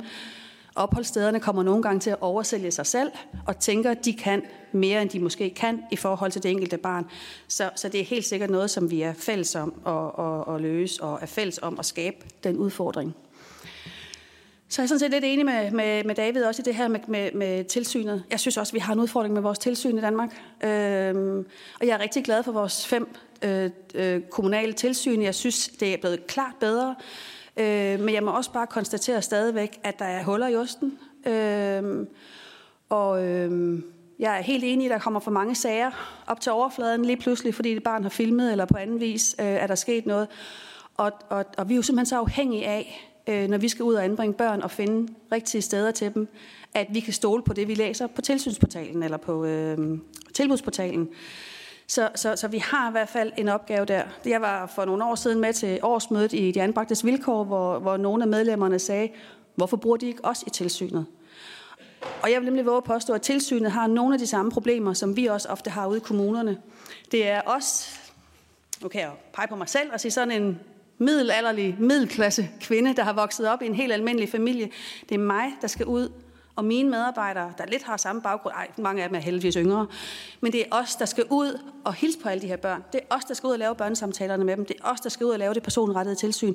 Vi ved sgu ikke, hvordan det er at være anbragt. Vi kan simpelthen ikke mærke ned i vores maver, hvordan det er at være 10 år gammel og blive hentet hjemme med mor og far og blive sat af ude på en eller anden institution, omgivet af kun fremmede mennesker, øhm, og som de er fuldstændig overladt til nu. Og så det, skal de alligevel, de her fremmede mennesker, som er dem, der passer på dem nu, det er dem, de skal fortælle os om, at de ikke er trygge ved, eller at der sker noget ude på institutionen det, der er simpelthen bare nogle gange, hvor vi kommer til kort som professionelle, når vi arbejder med de her børn. Øhm, så der, jeg tror nogle gange, at vi skal lytte noget mere til, hvad I siger, og vi skal også tænke alternativt i, hvordan vi arbejder med det her område. Som for eksempel skulle der måske nogen med med erfaring fra at bo på en døgninstitution, med ud at lave tilsyn på en døgninstitution. Det kunne være, at børnene de sagde noget mere. Øhm, og så får jeg lyst til at sige, og, og det gælder jo også det personrettede tilsyn, vil jeg sige, vi får heller ikke lavet et tilstrækkeligt personrettet tilsyn, hvor vi ordentligt får dykket ned i, hvordan børnene egentlig har det. Øhm, og det hænger også sammen med det her med børnesamtalen. Vi tror nogle gange, at fordi vi har sagt, nu laver vi en børnesamtale, hak, så ved vi, hvordan børnene har det. Men det gør vi jo ikke. Hvis ikke der er kvalitet i den børnesamtale, hvis socialrådgiverne ikke ved, hvordan de får talt med de her børn, hvordan de rent faktisk får børnene til at forstå, hvorfor skal du anbringes, eller Hvorfor er det, du, du ikke kan bo her længere? Eller hvad er det, din mor og far ikke kan lykkes med i forhold til at være forældre for dig? Hvis vi ikke kan forklare børnene på en måde, så de faktisk forstår det, så er børnesamtalen helt ærligt ret ligegyldig. Øhm, så vi er simpelthen nødt til at arbejde med den børnesamtale. Vi er simpelthen nødt til at kvalificere vores inddragelse af børn på en helt anden måde. Det håber jeg virkelig også, den her nye videreuddannelse af socialrådgiverne kommer til at arbejde med. Sidste udfordring. Der er rigtig mange flere udfordringer. Det er dem, jeg lige har valgt. Øh, det er simpelthen anbragte børns ret til skolegang og læring. Og heldigvis kommer børnerådet og siger noget mere om det lige om lidt. Det er vi bare for dårlige til. Det er simpelthen for ærgerligt, at alle de her børn skal gå på interne skoler og dagbehandlingsskoler, samtidig med, at vi ved, at det har ikke ret, nogen ret meget effekt. De kommer simpelthen ud af 10. klasse, uden at kunne det, de skal. Øhm, vi er nødt til at stille større krav til børns skolegang. Øh, og jeg er bare lige nødt til at sige her, at det er jo mega ærgerligt, at vi lige om lidt får børnene først, og en helt ny lov, der hedder Barnets Lov, og skoler er nævnt nul gange. Altså, der er ingen forpligtelser til de almene skoler. Der er ingen sammenhæng mellem folkeskoleloven og, øh, og serviceloven på det her område. Så vi forpligter ingen. Så det vil sige, når vi står med et barn, som faktisk nu vurderer i den interne skole, de er klar til at komme ud på en, en, øh, en folkeskole, de har gået der i tre måneder, så kommer de til at gøre et eller andet forkert. For det gør de her børn. De kommer til at gøre forkerte ting. Bum, så bliver de smidt ud med det samme. Der er intet handlerum til dem. Øh, og jeg ved godt, at jeg taler lidt sådan fortegnet nu, men det er faktisk den oplevelse, vi har. Vi er nødt til at etablere et langt stærkere samarbejde, og nu skal jeg nok være med at sige mere om det, fordi det gør du om et øjeblik. Dilemmaerne, helt kort. Vi kommer, nogle gange, vi kommer nogle gange til at tale om de her børn som nogen, der er rigtig gode til at give udtryk for, hvordan de har det, og vi giver dem rigtig meget øh, altså mange rettigheder, og de får endnu flere rettigheder med barnets lov, og det er jeg totalt fortaler for. Altså det er virkelig børnene, vi skal tænke på hele tiden i det her arbejde. Men rigtig mange af de anbragte børn er altså ikke i en position, hvor de på lige fod med andre børn, som altid har boet hjemme med deres mor og far og er blevet nøsset og øh, på alle mulige måder hjulpet frem i livet, kan give udtryk for, hvordan de har det, eller hvad de har behov for, eller hvad de gerne vil eller ikke vil. Vi taler altså om nogle børn her, der ikke har tillid til systemet, hvilket der er fuldstændig indgroet i dem fra deres forældre, når vi taler om de allermest udsatte familier. Øhm, det er svært at få dem i tale. Det er svært at få dem til at fortælle, hvordan de egentlig har det. Så det er faktisk svært nogle gange at, at, at udføre de rettigheder, som de har, og give dem de reelle rettigheder, som de har. Øhm, det synes jeg faktisk er et dilemma i forhold til, at vi nu kommer til at give dem endnu flere rettigheder, øhm, som de skal tage ansvar for på en eller anden måde.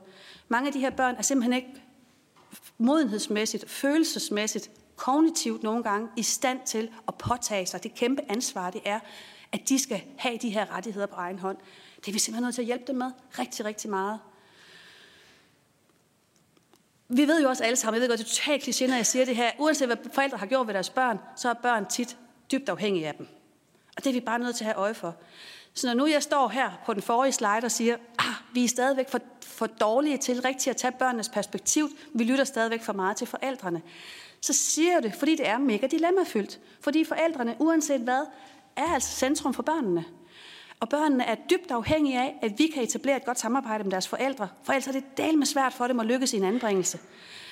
Så, så det der med, at vi på den ene side lidt skal squeeze forældrene lidt ud på sidelinjen nu, fordi nu er det børnene, der er i centrum, den er virkelig, virkelig svær for os som kommune at gennemføre, fordi hvis ikke vi har forældrene med, så får vi enormt svært ved at lykkes med rigtig mange af de her børn. Så jeg er med på, at der findes børn, som er lykkelige over ikke skal se deres forældre mere, og det skal vi selvfølgelig lytte på.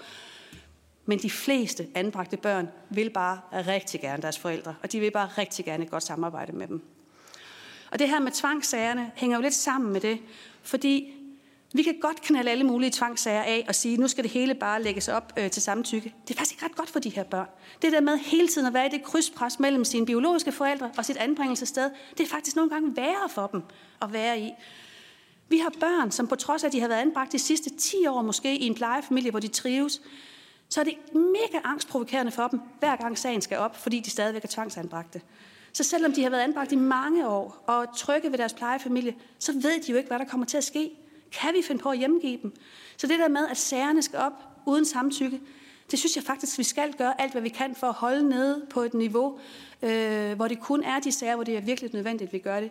Men det skal selvfølgelig altid være ud fra børnenes behov, vi skal se på det. For de har heller ikke brug for at blive hævet frem og tilbage i, i mellem mor og far og så videre. Så, så det er hele tiden deres behov, vi skal kigge på. Så mulighederne er der. Vi skal bare arbejde med det. Men vi filmer også nødt til at arbejde med dem på børnenes præmisser. Øh, og så anerkender jeg rettigheder og lovgivning, og det er også det forkerte sted for mig at sige det, men nogle gange bliver vi simpelthen også nødt til at se på, hvad er det rigtige for børnene, og hvad er lovgivningsmæssigt korrekt. Fordi børnene har ikke nødvendigvis ret meget glæde af, at jeg kan, kon- kan konstatere, at jeg har overholdt øh, partshøringer og alt muligt andet, hvis jeg slet ikke har set dem, hvis jeg slet ikke får arbejdet med dem, med de behov, de har.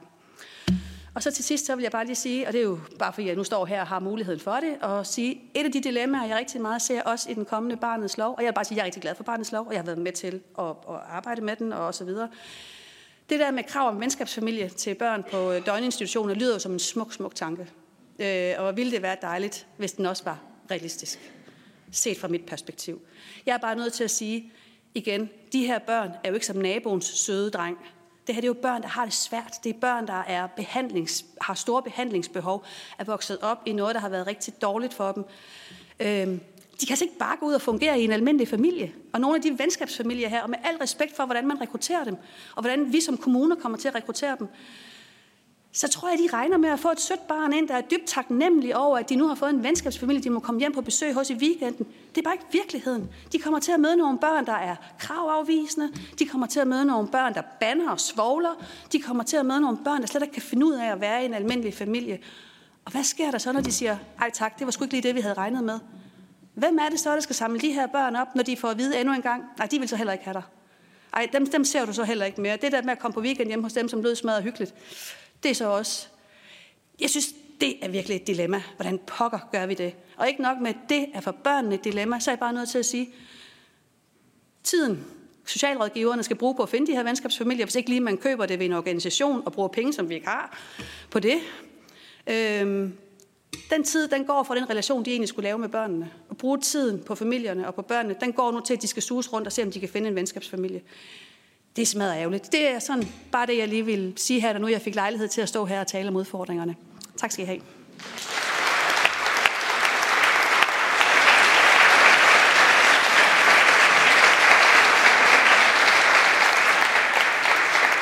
Tak for det. Vi er, vi er meget stramt på tid og sådan noget, så jeg må bede om, at vi alle sammen respekterer. Bare et spørgsmål fra mig, og, og det kan du formentlig måske svare meget, meget hurtigt på. Det er et meget konkret spørgsmål. Det du lige har fortalt, og tak for din ærlighed, er der noget grundlæggende i det, du lige har fortalt, som hvis vi nu har haft den her konference for 10 år siden, at du ikke kunne have sagt det samme? Nej. Tak for et klart spørgsmål. Ja. Oh, du, du, nej, nej, du skal lige blive her. Du skal lige blive her. Du skal blive, der, der, og, og, og, og, og, og, vi er ultrakorte, og det skal, det skal ikke være oplæg nu, det skal være spørgsmål, vi skal have. Karina.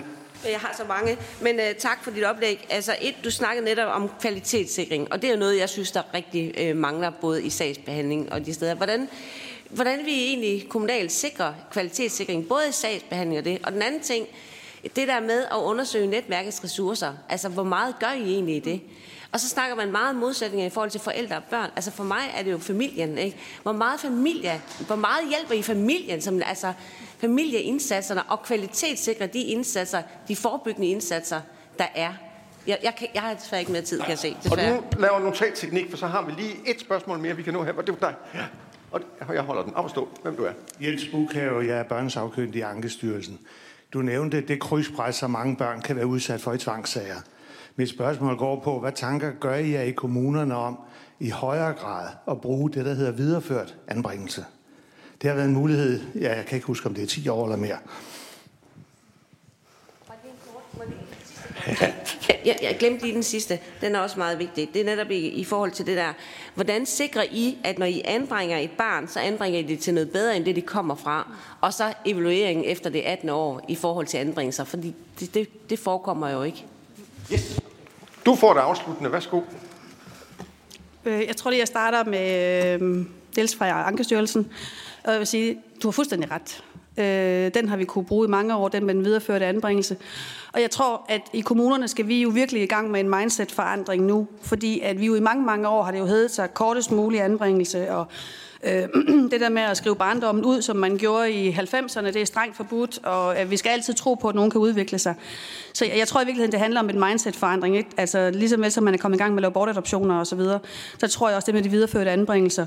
Øh, der skal bare også rigtig meget dokumentation til, for at man kan sikre, at det faktisk er rimeligt at lave en videreført anbringelse. Så, så jeg, jeg tror, det kommer der til at ske meget mere af øh, nu her med barnets reform, hvor vi jo i langt højere grad er det barnets præmisser, vi arbejder på. Øhm, nå, nu skal jeg se, om jeg kan huske dine spørgsmål.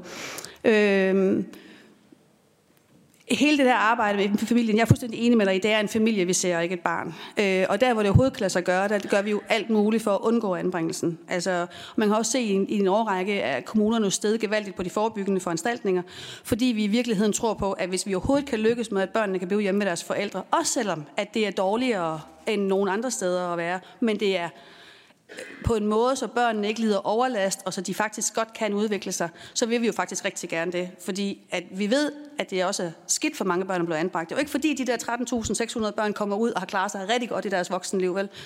Så, så, så vi har jo en forpligtelse til at finde ud af, øh, hvad kan vi gøre i stedet for. Så det fylder rigtig meget. Øh, vi forsøger jo at kvalitetssikre vores, øh, vores tilbud. Det er jo også derfor, at vi nogle gange fra kommunernes side efterspørger noget mere forskning i det her område, fordi det bliver jo hele tiden sådan noget best practice. Det bliver hele tiden sådan noget, hvad for en kommune har lige haft held med at undersøge eller prøve den her øh, foranstaltning af. Så tit så står vi jo og taler lidt på vores egen erfaring og det vi selv har prøvet, fordi vi faktisk ikke har ordentlig dokumenteret viden om, hvad er det, der virker.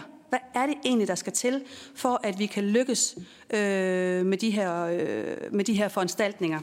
Øh, så, børnene rigt, altså, så børnene og forældrene, for vi vil faktisk rigtig gerne klæde de her forældre på, at de ordentligt kan lykkes med det. Øh, men vi forsøger jo via vores handleplaner, vores øh, møder, vores øh, opfølgningsmøder, forsøger vi jo hele tiden at følge med i, går det rent faktisk bedre? Nu ved jeg, at du også var med, da vi snakkede øh, frikommuneforsøget i forbindelse med barnets lov, og lige præcis der forsøgte vi jo hele tiden at måle børnenes progression, øh, for at se, virker det, vi gør, eller virker det ikke, for så skal vi gøre noget andet. Så i stedet for, at man bare lader foranstaltninger køre et halvt år, fordi nu er det det, vi har bestilt, en, en, øh, det bestilt det til, så skal vi hele tiden måle på, om det faktisk virker eller ej. Det er vi simpelthen ikke gode nok til i Danmark helt generelt endnu. Der, der kører vi lidt på, på rutinen og hvad vi plejer at gøre. Så, så vores socialrådgiver skal være mega klædt på til at kunne lave den opfølging for at kvalitetssikre det. Ja, netværk. Det er, ja, netværk. Vi er mega optaget af netværk, altså, og, og vi er mega dårlige til det. Øhm, så når man, og, og jeg taler kun for mine egne, de kommuner, jeg har erfaring med nu. Øh, og man har en tendens til at sige, hvis øh, bedstemor hun var dårlig, fordi moren er blevet dårlig, så kan hun nok heller ikke være noget for barnebarnet. Øh, og det tror jeg simpelthen er fortegnet på en eller anden måde. Så, så det der med at lave netværkskort og prøve at bruge det, det skal vi blive bedre til. Vi, vi stiger lidt på netværksanbringelser for eksempel, og vi ved jo fra Norge og Sverige, at det er langt bedre end en professionel anbringelse. Så, øh, så her er der i hvert fald noget, hvor, hvor vi godt ved det, og vi skal arbejde endnu mere med det. Jeg tænkte, føler du dig overhovedet ikke intimideret af, at jeg kommer tættere og tættere på dig? Ja, det er godt. det er godt. Det er lidt en udfordring. Ja, men det, ved, ja, det er godt. Det er godt. Tak til Edal Kommune. Tak.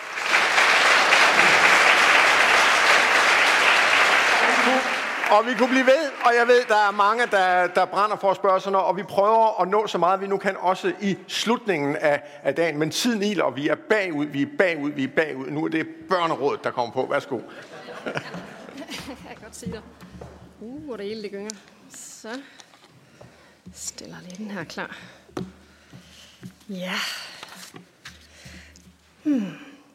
Ja, nu blev der lige sagt øh, det her med den store forpligtelse herovre fra, fra Tine. Øhm, og det er også noget, jeg vil hive frem her i forbindelse med, med mit oplæg her. Og lige for at sige lidt om det. Mit oplæg det kommer til at handle om, om børns ret til skolegang, som I også kan se her. Øhm, og den kommer til at handle om vores undersøgelse, som vi lavede sammen med de anbragtes vilkår. Øhm, og de otte principper, som kom ud af det samarbejde. Men jeg vil egentlig gerne lige starte et andet sted, og det er med et citat fra en af de fortællinger, vi fik fra de her unge, der var med. Jeg havde aldrig været forberedt på, hvad der skulle ske i mit liv, fordi jeg blev kastet rundt i systemet og anbringelser. Jeg skiftede for eksempel skole lige inden jeg skulle til afgangseksamen. Det betød, at jeg både skulle sætte mig ind i et nyt pensum, lære lærerne at kende, som jeg skulle til eksamen hos, og lære eleverne i klassen at kende. Jeg fik min 9. klasse, men det har ikke været på grund af lærerne. De har ikke haft en forståelse for min situation. For hvis jeg ikke ville være med i gruppearbejde på grund af mobning, og fordi jeg ikke kunne finde ud af at være social, så blev jeg tvunget af lærerne alligevel. Så min strategi var at gå. Jeg fik meget fravær, og det blev meldt til kommunen, men de forstod ikke, at jeg gik, fordi jeg socialt ikke havde det godt.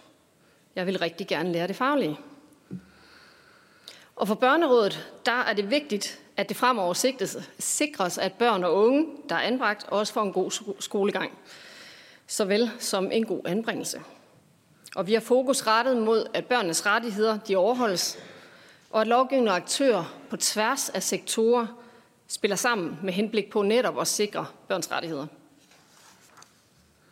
Og så vender jeg lige tilbage til den forpligtelse, fordi alle os, der sidder herinde, har på en eller anden måde en forpligtelse på vegne af de børn, hvis skolegang ikke var god, eller levet op til lovgivningen eller de rettigheder, man har som barn. Og de børn, som nu står tilbage med en dårlig oplevelse, som ikke kan rettes op på. Men vi er sandelig også særligt forpligtet for de børn, som nu er anbragt, eller som står foran at blive anbragt, som skal have det skoletilbud, som er lige præcis det rette for dem. De har brug for krav på, at vi gør os særdeles umage, når vi vælger skoletilbud til dem, og at vi vælger det i rette tid også, og støtter dem, så de faktisk kan fastholde deres skolegang. Grunden til, at det er så vigtigt, er også fordi, som flere har sagt, og også ombudsmanden, vi ved, at uddannelse og skolegang er blandt de mest beskyttende faktorer mod udsathed senere i livet. Så det her, det skal simpelthen prioriteres. Og som der også blev sagt nu, har der omkring de her 13.000 anbragte børn, og her er nogle under skolealderen, og nogle er er over. Og de relativt få børn ud af en samlet masse af skolebørn vil jeg gerne sætte fokus på her også med, med oplægget her fra Børnerådet. Øhm, og det er nemlig en vigtig opgave. For nok er det ude i kommunerne, det er på anbringelseshjemmet, øhm, det er i plejefamilierne, og det er også på skolerne, vel at mærke, at de voksne i praksis skal gøre sig overvejelser omkring, hvordan de bedst forbereder de her børn på at komme i skolen og med det sagt, så er det dermed også de voksne omkring dem, der skal forberedes, og det er skoleklassen, der skal forberedes også. Børnene har nemlig på det tidspunkt også løbende brug for, at deres ønsker og behov og særlige livsomstændigheder, de bliver belyst, og de bliver vægtet, og de bliver anerkendt, at de, som har magten til at gøre det en rigtig god oplevelse faktisk for dem. Men det er også jer, der sidder her som øh, lovgivende magt, øh, der skal sørge for, at reglerne også bakker op om det her og så de voksne omkring barnet faktisk får de bedst mulige betingelser for at støtte barnet. Ja, og så med afsæt i øh, børns levede erfaringer vil jeg fortælle lidt om de her, øh, den her undersøgelse, som vi lavede sammen med de anbragtes vilkår, og hvor vi formulerede otte principper, som kan styrke børns skolegang. Ja, hvad var baggrunden for det? Ja, det kan I nok næsten regne ud, og vi kan også høre her, at, øh, at, at der er andre end, end også i børnerådet og, og DAG, der har fokus på, at skolegangen den har været øh, mangelfuld. Øhm, og den har været fuld af huller, og der er skift for de her børn og unge. Øhm, og det var også det, som samarbejdet med DAG det udsprang af. Det var det her med et behov for at se barnets liv som helhed, og hvordan skolegangen den også indgår heri. Øhm, og særligt, hvor vigtig den er for, hvis barnet skal klare sig godt senere i livet. Og når vi ser på skolegangen for et barn, som er anbragt, på sådan en mere helhedsorienteret måde, så kan vi både se problematikkerne, og vi kan se, hvor børnekonventionens artikler kan anvendes helt konkret for at sikre en god anbringelse, hvor skolegang faktisk prioriteres. Og nu starter jeg lige lidt baglæns. Øhm, jeg starter ned i artikel 28, der står her bag mig. Fordi i artikel 28 i børnekonventionen står der også det her med, at myndighederne de skal bakke op om og opstille gode betingelser for, at barnet kan deltage i skolen og undgå fravær. Så det er altså vigtigt, at myndighederne de samarbejder om det her. Og det er både, at kommunen, hvor anbringelseshjemmet det ligger, at de faktisk husker at tale sammen med anbringelses, eller undskyld, med, ja, med anbringelseskommunen, som er sagsbehandleren, omkring, hvad er det for et skoletilbud, der passer bedst til barnet? Og også lige husker faktisk at tale med barnet om det her. Fordi det vil jo så også være sådan, at den sagsbehandler, der sidder her med sagen, kender barnet rigtig godt. Så det er vigtigt, at den viden kommer videre til det skole. Den skoleforvaltning, der skal til at vælge skoletilbuddet. Og i den forbindelse skal selvfølgelig artikel 3 overholdes i forhold til, at barnets bedste det skal være for øje, når man træffer den her beslutning.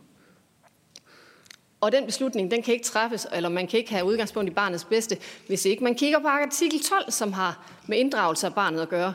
Fordi det er jo helt afgørende, at barnet faktisk bliver hørt omkring, hvad er det, der er vigtigt for barnet, når vi snakker et godt skoletilbud. Og hvad? Og mindst lige så meget også, at barnet bliver orienteret omkring, hvad er det, der er lagt vægt på, og hvorfor, og bliver orienteret i, hvad skal der ske nu. Yes. Det kunne man også forestille sig ville øge forståelsen for barnet omkring valget af skoletilbud, hvilket også vil være en, en fordel at have det udgangspunkt. Ja, men lige for hurtigt at fortælle lidt om, hvad var det, vi gjorde. Øhm, vi havde 11 unge, der var med herinde og, og startede ud med den her telecamp. Og så kan I se de, øh, de tre led, vi gik igennem i den her forbindelse for at komme frem til otte principper. Og imellem hvert møde, er det vigtigt at sige, der blev børnene og de unge inddraget, og materialet blev kvalificeret også af børnene og de unge, for at være sikker på, at budskaberne de var korrekte, så vi ikke endte med at gå videre med et eller andet, der ikke var, som de, som de kunne genkende sig i i hvert fald. Øhm, og så gjorde vi også det, at vi, ville, vi sigtede efter at få samlet nogle temaer, som, øh, som de unge var, var enige om. Og så, kan I se, så inviterede vi til dialogmøde med fageksperter, som simpelthen kunne, kunne man sige, byde op imod de her unge, hvad de havde erfaringer og fortælle om, hvad, hvad, hvad, hvad så de så, der kunne lade sig gøre i praksis, eller hvad ville give mening, at, øh, at der blev sat i værk? Hvor vi så endte ud med det her strategimøde til sidst. Yes. Og på strategimødet, der blev det simpelthen omsat, øh, hvad der var sket på de foregående møder, og lavet de her otte principper, som jeg lige vil, øh, vil komme ind på nu. Undskyld, jeg starter selvfølgelig lige med de unges temaer. Og det her, hvad der primært kom ud af fortællekampen, hvor de her unge fik lov til at fortælle om deres, øh, deres erfaringer. Øh, det skal siges, mange af de her unge, vi talte med, var lige omkring de her 18-19 år, og så var der en enkelt øh, på 13 også, der var med. Øh, Så det var stadigvæk præsent, øh, men stadigvæk var det også en lille smule på afstand for flere af dem. Men, øh, men her er i hvert fald, hvad der, der blev vores afsæt øh, for, for de senere principper. Og som I kan se, så giver temaerne også et godt billede af, hvor vigtigt det er faktisk, at kommunen og skolen anbringelsesstedet tager ansvar og aktivt gør en indsats for barnet. Og der sker det her samarbejde om den her indsats. Og børnene ved også godt, at der er brug for, at de voksne skal hjælpe dem, apropos noget, der blev snakket om her, også fra Tine omkring ansvarliggørelse. De skal ikke opleve at blive skuffet over de voksne omkring dem, og lide nederlag, som egentlig også kunne være undgået. Så derfor skal rammerne simpelthen understøtte samarbejdet mellem de forskellige aktører. Nu vil jeg lige bevæge mig over i, hvad det her samarbejde så endte ud med, efter alle de her ærlige fortællinger, og også fageksperternes input. Ja, og jeg vil lige gå lidt ind i dem her. Øhm, den første, vi har, der satte vi simpelthen som udgangspunkt, jamen der skal, det skal simpelthen være lovkrav, at øh, barnet starter i et uddannelsestilbud samtidig med anbringelsen. Den starter. Så man sikrer, at det her det bliver kontinuerligt, og der ikke bliver det her gap. Øhm, så, så barnet faktisk oplever, at der er taget stilling også i tide, og der er taget, øh, der, der på den måde er blevet, blevet foretaget et aktivt valg i rette tid.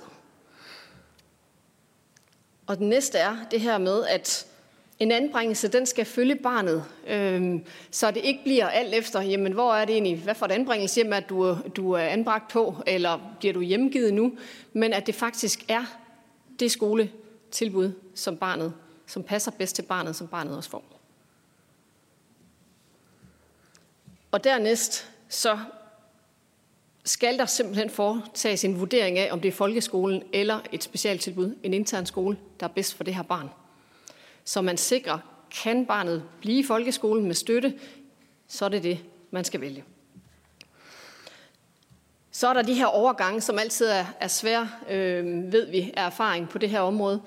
Og der er det jo helt vigtigt, at der er en fleksibilitet. Jeg mener også, David han snakkede om det her med fleksibiliteten mellem at, at kunne, øh, kunne hvad kan man sige, flekse imellem den, det interne skolebehandlingstilbud og, og så komme over i folkeskolen.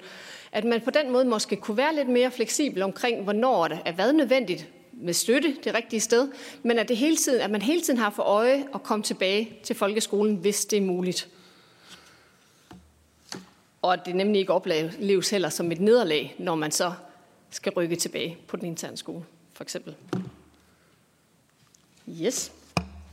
Nænsomme skift. Det giver måske også lidt sig selv, at det her det er vigtigt. Når et barn skifter skoletilbud, så skal der simpelthen sættes noget i værk omkring barnet. Der skal være nogle voksne, der tager et ansvar og sørger for, at det her det bliver oplevet så trygt og tillidsvækkende som overhovedet muligt.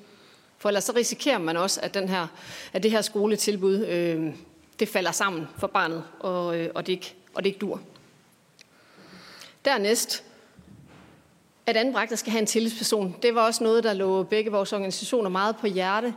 At øh, have den her gennemgående person, en voksen person, vel at mærke, som kan holde tråd i alle de her løse eller mange ender, der måtte være, og mange ting, man skal forholde sig til, som barnet ikke skal stå med selv, men som der skal være en voksen, der tager hånd om så er det vigtigt også, at anbringelseshjemmet, uanset om det er en plejefamilie eller det er et anbringelsessted, faktisk tager aktivt delt, del af, af det her skoleliv og sørger for at hjælpe til, som forældre, almindelige forældre vil gøre.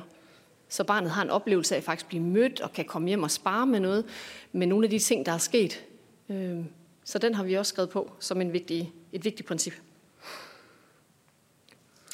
Og så den sidste, fleksible skolemuligheder. Mange af de her børn har jo oplevet, at der har været mange skift, og de har måske også haft skolefravær over længere perioder. Det kunne vi måske godt hjælpe med til at, at gøre lidt nemmere ved at være mere fleksible omkring, at man kan, kan, har mulighed for at gennemføre folkeskolens afgangsprøve på mere fleksible vilkår. Måske vi kunne tænke i nogle alternativer, og det ved jeg også allerede, at der i hvert fald er, er, er, ser ud til at være et udgangspunkt i, i den øh, hvad hedder det, aftale, skoleaftale, der er lavet. Så der er i hvert fald tænkt nogle tanker omkring det her, øh, og det glæder vi os også til at se nærmere på for Børnerådet. Yes. Og den kommer, egentlig, kommer ind på nu her også. Øhm, som Tine også sagde, så er det jo selvfølgelig interessant, at den her aftale fra, fra marts 22 øh, om styrket undervisning for anbragte og udsatte børn og unge, at den har et meget stort fokus på interne skoler. Øh, folkeskolen er, som jeg lige nævner her, mindst lige så vigtig. Øh, og det er det også for de anbragte børn. At man tænker det her ind, og tænker det ind som en helhed. Og nu vender jeg lige tilbage til den her forpligtelse, som vi har over for børn, som er anbragt. De har i forvejen nok at skulle forholde sig til og holde styr på. Og de er jo ikke problembørn, skal vi også huske, men de er børn i en særlig livssituation. Og børn, der er anbragt, de skal simpelthen opleve, at de har ret til at gå i skole og til at få undervisning. Og I som retsudvalg kan sikre skolegangen for de her børn. Og der er også flere herinde, ved jeg, der sidder i andre udvalg, hvor der også er en mulighed for det. Og jeg tror, det er vigtigt også her, at vi bygger bro mellem de retlige aspekter og de undervisningsaspekter. Fordi hvis I skal styrke undervisningen for anbragt udsatte børn og unge, så er det også nødvendigt at starte med at give børnene rettigheder og lave betingelserne for de voksne omkring dem på en måde, hvor de voksne faktisk reelt kan være ansvarlige og støttende voksne, som overholder børns rettigheder. Fordi så er det, at hvert enkelt barn faktisk kan få mulighed for at opnå den faglige udvikling, blive en del af skolens fællesskaber, og i det hele taget også få de her gode skoleoplevelser, som andre børn får. Og det må være det, der er målet. Og det er helt afgørende, at vi tænker, tænker, lovgiver og arbejder med barnet i centrum. Og at vi ser barnet ind i en helhed igen. Anbringelse, skole, fritid, det hele omkring. Sådan at skolegangen den faktisk er velbegrundet, vel forberedt, også vel tilrettelagt. Så barnet kan opleve også, at de bedst mulige betingelser faktisk er på plads. Og så vil jeg egentlig gerne afslutte også med et citat fra en af de, de unge, øh, den her gang en dreng, som tydeligt viser det ansvar, som de voksne de har, og hvilken forskel det egentlig kan gøre, når en voksen forbereder en overgang for barn. Da jeg kom ind i klassen, havde jeg snakket med læreren inden. Han forklarede til de andre elever, han har det svært, så jeg synes, I skal tage godt imod ham. Og det sagde han rigtig godt, uden at udstille mig. Og det var mega rart. I første frikvarter kom nogle af drengene hen og var nysgerrige og tog godt imod mig. Så da jeg startede på den nye skole, fandt jeg ud af ikke at lave ballade, fordi jeg hang ud med de elever, der ikke gjorde det. Og det tænker jeg siger rigtig meget om, at man skal huske forberedelsen, man skal huske samarbejdet, og det er de voksne, der har ansvaret for, at den her skolegang faktisk kan gå hen og blive rigtig god og succesfuld. Ja. Vores principper, som vi lavede sammen med Dag, kan I finde her. Der er link, og jeg regner med, at det her bliver rundsendt bagefter. Øhm, og så vil jeg bare sige det igen. Jamen, anbragte børn har ret til en god skolegang, og det skal vi sørge for. Tak for ordet.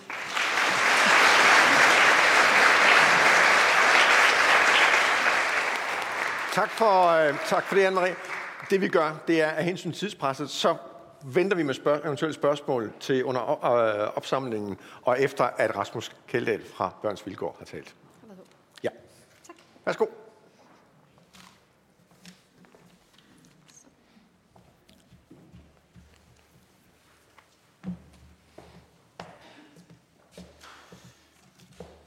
Jamen, øh, tak.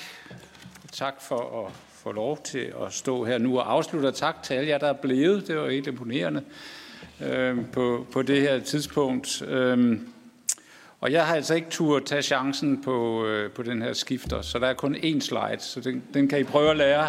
Den kan I prøve at lære udenad nu, og, og så kan I prøve at se, om I kan koncentrere jer om, øh, om, om talen. Og jeg vil også godt lige sige øh, rigtig mange tak til de forrige taler, øh, og, og, og det er ikke for at fremhæve Tine øh, specielt, men jeg vil sige, Øh, den tale kunne jeg også næsten have holdt. Øh, det, som øh, Tine peger på som kommunernes udfordringer, det er også meget det, vi oplever som kommunernes udfordringer. Men noget af det, jeg vil tale om, det er så, hvordan man kan løse det problem. Men også tak til, til jer, der er her i dag, for det er jo egentlig ret betryggende, at så mange velkvalificerede og engagerede mennesker kan samles her om at beskytte børns rettigheder. Øh, og det gør I jo ikke bare her i salen, men det gør I og jeres kolleger jo også i overordnede samfundsinstitutioner og i hver enkelt af de dagtilbud og skoler, som hver dag sætter rammerne for børns liv. Det er jo der, de gode børneliv skabes, og det er der, man også har mulighed for at opdage de børn, som har problemer. Og øh, det er jo sådan set folk øh, som jer, øh, og også nogen, der arbejder her til daglig, øh, som overhovedet øh, står bag, at man kan holde det her 10-års øh, fødselsdag for børneombuddet i, øh, i dag, for det er jo faktisk derfor, vi er samlet. Men alle disse gode intentioner, som vi alle sammen har, og øh, lovgivning, det er bare ikke i sig selv helt nok til at sikre, at børn i praksis får ret for glæde af deres rettigheder. For de kommunale forvaltningers daglige beslutninger, det har en afgørende rolle at spille, når udsatte børn skal beskyttes og sikres lige muligheder med andre børn. Forvaltninger, som vi hørte, jo også skal overholde budgetter, og hvor der også kan være langt mellem borgeren, barnet og fagchefen, eller mellem sagsbehandleren og den lokale ledelse. Der er derfor i samspillet mellem kommunen og et barn eller en ung en risiko for, at lovens intention og bogstav ikke udmyndtes til barnets bedste. Og mit oplæg handler lidt om den virkelighed, der er, når lov møder borgere, og også hvordan vi øh, som en del af vores bidrag til børneombuddet bidrager til at sikre, at børns rettigheder bliver overholdt. Og det, mit fokus i dag er bisidning, for en bisider for børns vilkår kan vise sig at være afgørende. Bisidningen, øh, som øh, vi øh, udfører omkring øh, 600-700 nye Øh, af hvert år, plus at vi følger op på nogle af de gamle, øh, er oprindeligt født ud af nogle frustration. Det er der jo mange løsninger, der er. Men lad mig lige nævne i hvert fald tre af de frustrationer. Den først var der frustrationen over, at vi alt for mange gange måtte nøjes med at håbe, at et barn efterfølgende fik den hjælp, vi på børnetelefonen havde vejledt om. Altså vi måtte simpelthen slippe børnene med, skal vi sige, nogle gode råd, og så håbede om, at, øh, at det nok kom til at gå bedre, og man fik det her øh, opfyldt. Så har vi haft en frustration over, at børnenes egne synspunkter ikke blev hørt eller tillagt vægt. Og vi blev meget frustrerede over oplevelsen af, at børn, som ikke havde en oplevet indflydelse på eget liv, og følte, at deres rettigheder var blevet overkørt, de er, de er og var i alvorlig risiko for at give op og forholde sig passivt til sin egen skæbne. Derfor skabte vi bisidningen i 2008, og det er en vigtig del af vores bidrag til børneombuddet. En bisider er kort fortalt en voksen, der er der for barnet alene, både før og under og efter møder med myndigheden. Det er meget vigtigt, det ikke bare er i møde, det skal også være før og efter, og har altid barnets perspektiv og bedste i fokus. For det ved vi gør en stor forskel øh, for børnene. Vi har jo nogle bisteder siddende øh, hos os i Valby. Der har vi sådan en kernegruppe, og så har vi dem spredt øh, ud over hele landet, hvor vi har et par 20 siddende. Jeg satte mig ned i bisidningen en tilfældig dag her øh, for et par uger siden, og øh, ja, hvad er det så for nogle sager, der kommer ind? Ja, den ene, det var en 17-årig pige, som kun var et par måneder fra sin 18-års fødselsdag. Hun henvendte sig for at få hjælp til at få en afklaring af, øh, hvad der skulle ske, når hun blev myndig. Hun havde forsøgt gentagende gange at få svar fra kommunen længe, men uden held. En anden var en 16-årig pige, som var selvskadende, ulykkelig, og hun følte sig helt alene i verden, og det var så ikke første gang, hun kontaktede os, for vi har tidligere hjulpet hende med at underrette kommunen om hendes situation. Kommunen har taget sagen op, men efter to måneder er der fortsat ikke sket nogen form for afklaring. Vi øh, kontakter så kommunen igen sammen med pigen, og meldingen er, at det ikke er en højprioriteret sag på grund af arbejdspres og sygdom. Og så må vi jo presse videre. Den tredje eksempel øh, var plejeforældrene til en 8-årig dreng, som vi kender, fordi vi i forvejen bisidder ham. Og de havde samme formiddag fået at vide, at drengen, der boede hos dem siden han var spæd, skal hjemgives til forældre, han har et meget sparsomt kendskab til. Drengen er meget ulykkelig og utryg. Bisideren rykker ud med det samme. Da øh, hun kommer, er bilen allerede kørt frem, bagagerummet åbent og klar til drengens bagage. Han har haft få timer til at omstille sig til denne nye situation og nye drejning af hans liv. Han føler sig overhovedet ikke hørt og har i den grad brug for at forstå og måske udfordre den beslutning. Så selvom der siden børneopbudets start for 10 år siden er sket fremskridt i arbejdet med at forbedre øh, børnenes vilkår, så er der stadig mange børn, der oplever øh, svigt, og det vidnede den dag, og stort set alle andre dage, kan jeg øh, hilse at sige, hos teamet i meget høj grad op. Vi øh, indsamler løbende tilbagemeldinger, evalueringer og beretninger for de børn og unge, som vi bisider. Det gør vi for at forbedre vores indsats, samt i et det omfang, det er relevant at bringe disse børns stemmer ind i samfundsdebatten. Og for ikke så lang tid siden, så fik vi denne tilbagemelding fra en dreng på 16 år. Jeg har før været til mange møder alene. Det var bestemt ikke særlig rart, da min sagsbehandler ikke lyttede til mig. Jeg stod meget alene, og både mine forældre og min sagsbehandler var imod mig. Og jeg må jo ærligt indrømme, at jeg har ikke forstand på særlig meget inden for børne- og ungeafdelingen, så min sagsbehandler kunne bilde mig alt ind.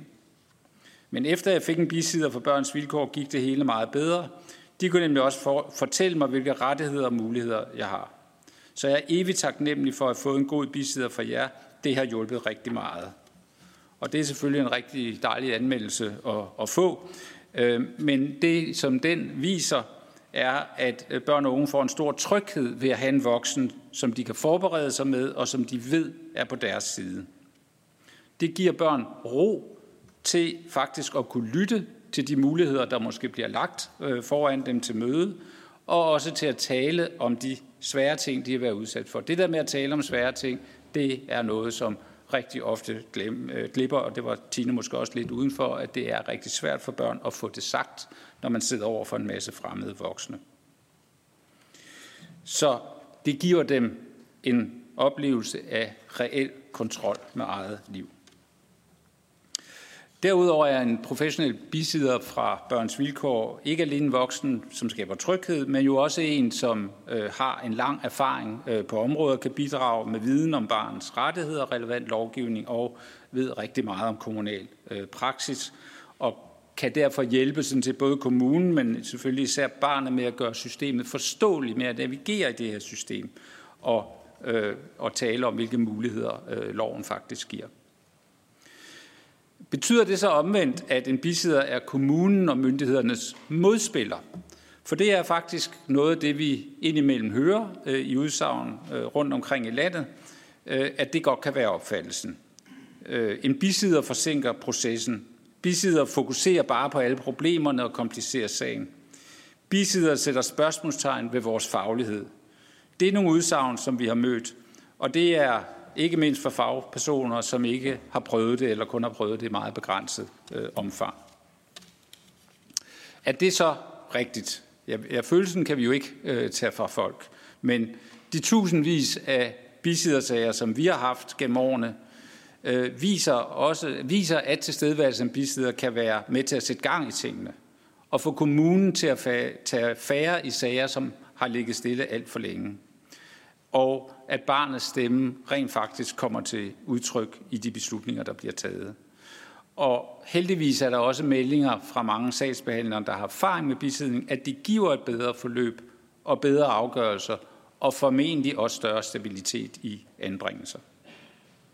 For en uge siden så blev regeringens lovprogram offentliggjort, og barnets lov var heldigvis på listen. Og øh, de kommende måneder øh, vil blive brugt øh, til at arbejde med det og gøre det endnu bedre.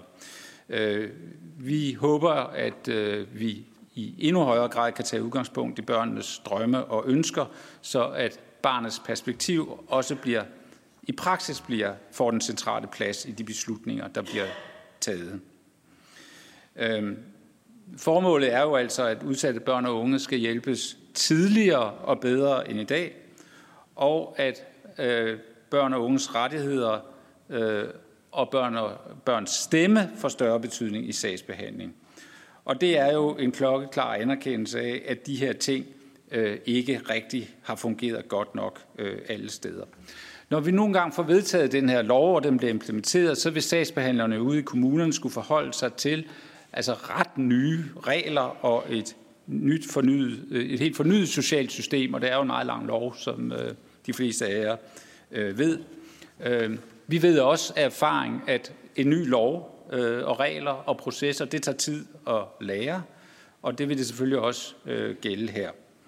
Så derfor tænker vi, at det på den korte bane, altså når loven øh, så at sige, skal starte at have sin virkning, så er det meget afgørende, at den voksne, øh, øh undskyld, at barnet har en voksen øh, på sin side, som kender de nye regler, og det vil vores bisidere selvfølgelig øh, gøre. For ellers er der altså en stor overhængende risiko for, at børnene rent faktisk øh, ikke får øh, glæde af kan man sige, den nye praksis og de nye rettigheder, som kommer til at, at ligge, og at praksis i virkeligheden kommer til at ændre sig for lidt. Øhm, på den længere bane, så øh, er det selvfølgelig øh, jo øh, forhåbentlig værd at glædes over de nye rettigheder, øh, der kommer. Øhm, men det, at man får nye rettigheder, er jo ikke, eller, eller har rettigheder, er jo ikke en ny ting, og, og, og, og vi ved jo også fra Ankestyrelsen og de årlige rapporter, at det har man haft svært ved at overholde øh, i mange kommuner. Så det der med at sige, at nu har barnet jo fået de her rettigheder og så videre, de må dit og de må dat, øh, og så går vi videre til næste punkt på dagsordenen. Øh, det øh, frygter vi også øh, kommer til at føre til for få øh, forandringer. Øh, vi ved også, at det gør en forskel, når børn bliver aktivt informeret om deres rettigheder. Altså at, at man ikke så at sige skjuler børns rettigheder for dem, men aktivt fortæller dem, hvad de var. Derfor har vi øh, foreslået, øh, at øh, derfor har vi faktisk foreslået, at øh, der kommer en børnerettighedsrådgiver i øh, den enkelte kommune. En, som sådan set står uden for kommunen og sageren, men som, når et barn skal møde systemet, kan fortælle barnet, at du har de og de rettigheder. Det behøver også, også for eksempel rettigheden til en bisidning, som mange kommuner desværre glemmer at informere om, men også alle de andre rettigheder, så man ligesom tænker, jamen jeg kan møde systemet på et mere øh, ligeligt øh, punkt. Øh, specielt øh, er vi jo op, eller øh, kommer der jo nogle bestemmelser omkring, at 10- og 11-årige øh, får nogle nye rettigheder, retten til øh, at sige nej til samvær, øh, eller retten til at bede om en anbringelse. Og vi har meget, meget svært ved at forestille os, at 10-11-årige skal kunne bruge denne ret, uden at der kommer en ordentlig understøttelse, øh, og, øh, og her ved en bisider og en udvidelse, kan man sige, lidt af den måde, bisiderordningen fungerer på i dag, øh, være en helt øh, oplagt øh, mulighed. Ellers er jeg bange for, at, øh, at, at der kommer simpelthen for lidt øh, ud af den øh, bestemmelse. Ja. Øhm. Nu fik jeg lige øh, byttet lidt rundt øh, på det.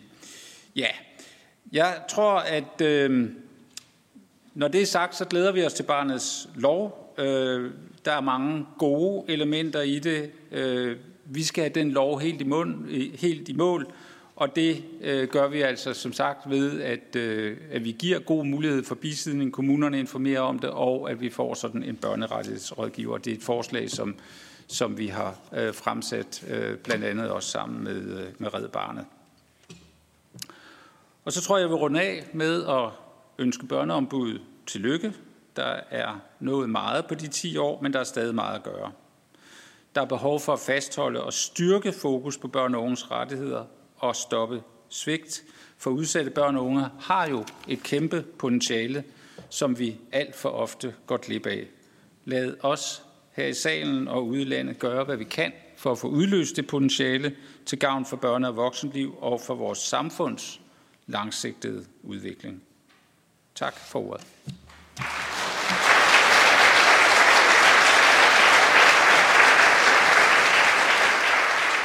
Tak for det, Rasmus.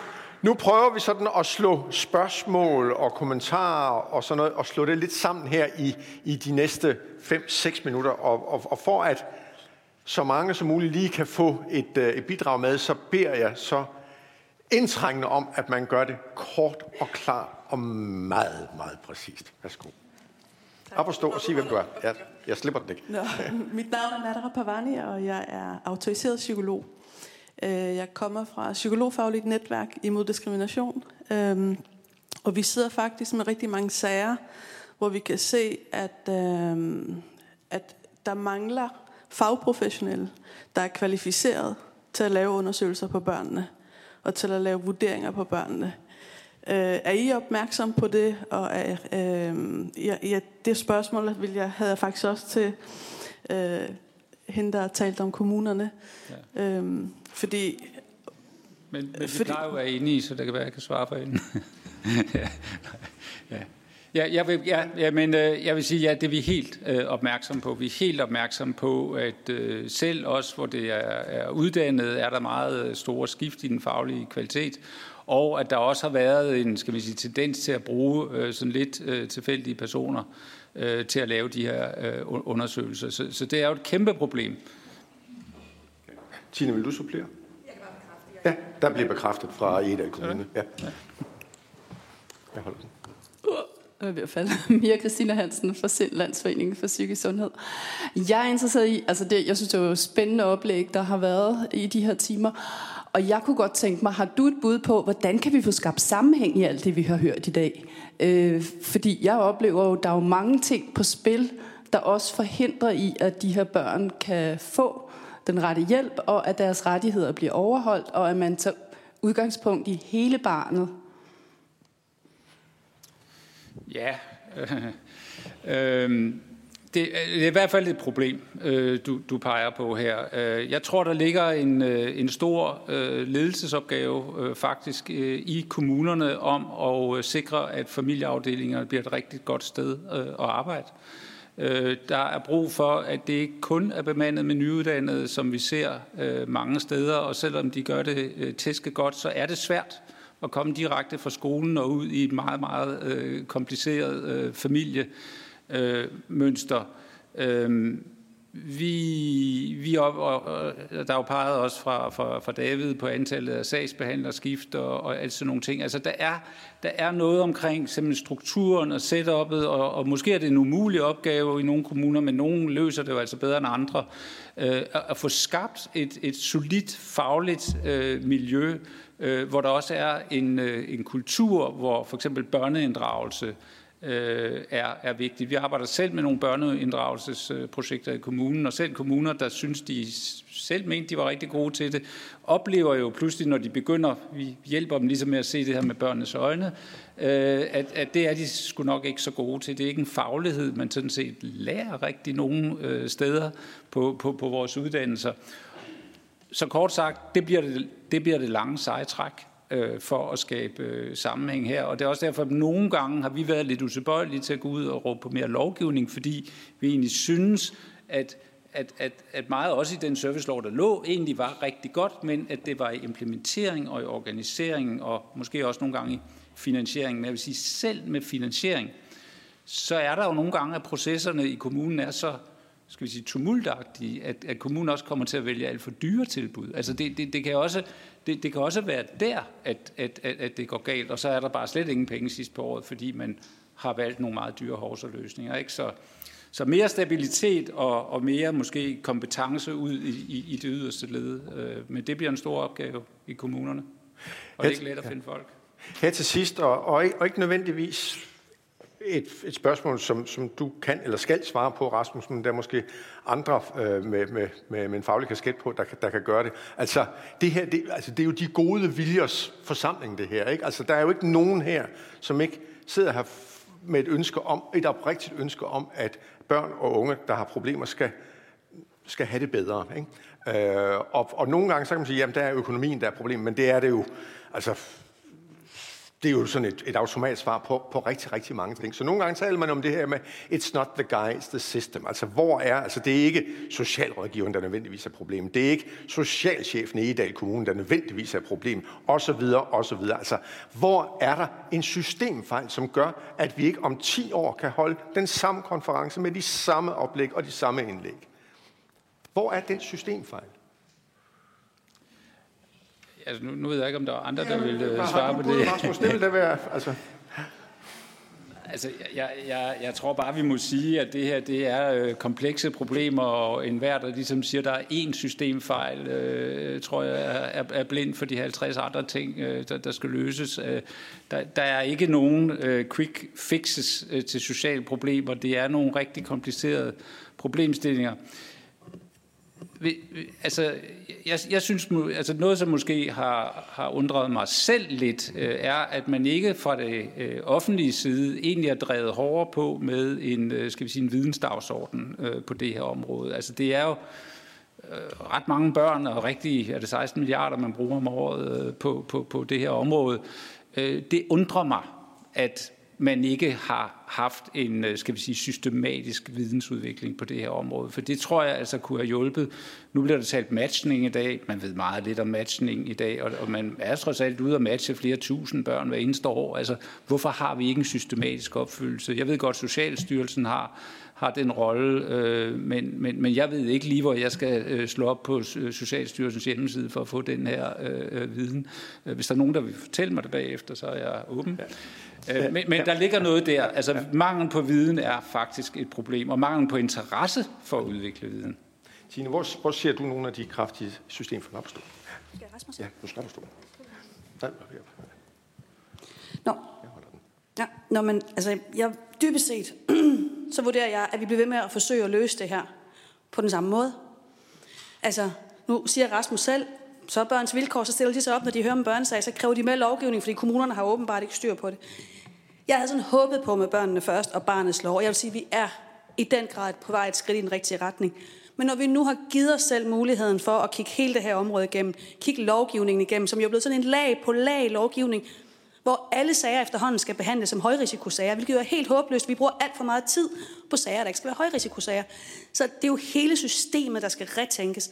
Lovgivningen, måden vi arbejder på, måden vi ser de her børn på. Ellers så tror jeg simpelthen ikke, vi ordentligt kommer i mål nogensinde. Så vil vi blive ved med, altså, nogen taler kun om det juridiske. Jeg bliver ved med at tale om, om børn og forældre. Og, og hvor mødes det derhen? For det er faktisk svært at få det til at mødes. Så systemet skal retænkes. Yes, men det lyder jo vel, vældig enkelt. Vi når desværre, og vi kunne have blevet ved en time eller to mere, men vi når det simpelthen ikke. Rasmus Kaldal, tak fordi at du kom og bidrog. Tak til jer alle sammen. Og se, vi skal, vi skal slutte med en sløjfe. Og sløjfen, den får vi fra Niels Finger fra ombudsmanden. Værsgo.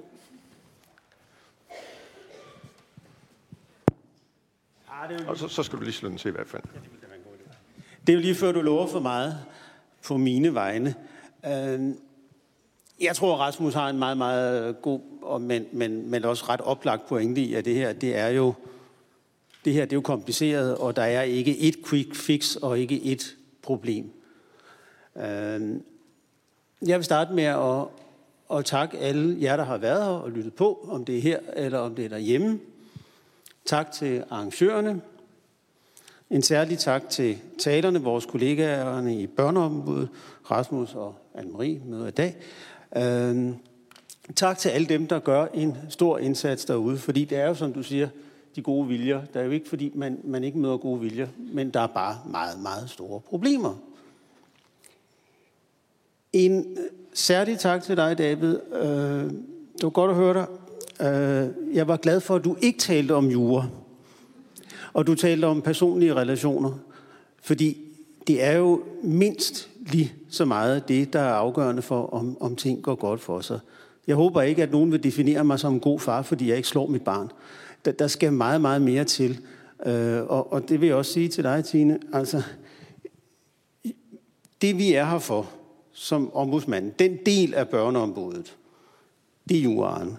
Og, og, og det er den opgave, vi har, og det er de begrænsninger, vi har. Det så ikke det samme som, at, at det er det, vi mener, der er det eneste saliggørende. Øh, altså, Anne-Marie brugte ordet bygge bro mellem juraen og, og det, man sidder med. Og, og, og det synes jeg er, er meget, meget vigtigt at, at få med. Juraen er ikke nogen garanti for, at alt er godt. Altså, så kunne vi lade juristerne lave alle sagerne, så vil der ikke være nogen juridiske fejl. Jeg vil være tilfreds, og børnene vil ikke have det bedre af det. Jeg vil også, øh, jeg vil også, øh, jeg vil også takke dig for, for den ærlighed, der var. Det er jo at komme og sige, at, at der er økonomiske øh, udfordringer, og de kan spille ind på en sag. Øh, det, det fik mig til at minde øh, om en, en Harvard-professor, der hedder Amy Edmondson. Hun, hun lavede nogle undersøgelser af, hvor det går galt og hvor det ikke går galt. Og hun var ude på nogle øh, hospitaler og se, hvor der var flest mulige indberetninger af fejlmedicinering. Så skulle man jo tro, at der, hvor der var flest mulige indberetninger for fejlmedicinering, det var der, hvor der var flest fejl, flest skader. Det var det ikke. Det var lige omvendt. Fordi man tog at snakke om det. Man tog at være ærlig og rapportere om de problemer, man står overfor, som gør, at man kan reflektere. I stedet for en kultur, hvor man ikke tør at snakke om det, hvor man undertrykker det, hvor man siger, at alt er perfekt og nemt. Så, så hurra for, at, at du lægger udfordringerne og dilemmaerne frem. Jeg er, kunne ikke være mere enig. Juraen er ikke nok, men det er jo ikke det samme som, at juraen er ligegyldig. Altså begge ting skal der være.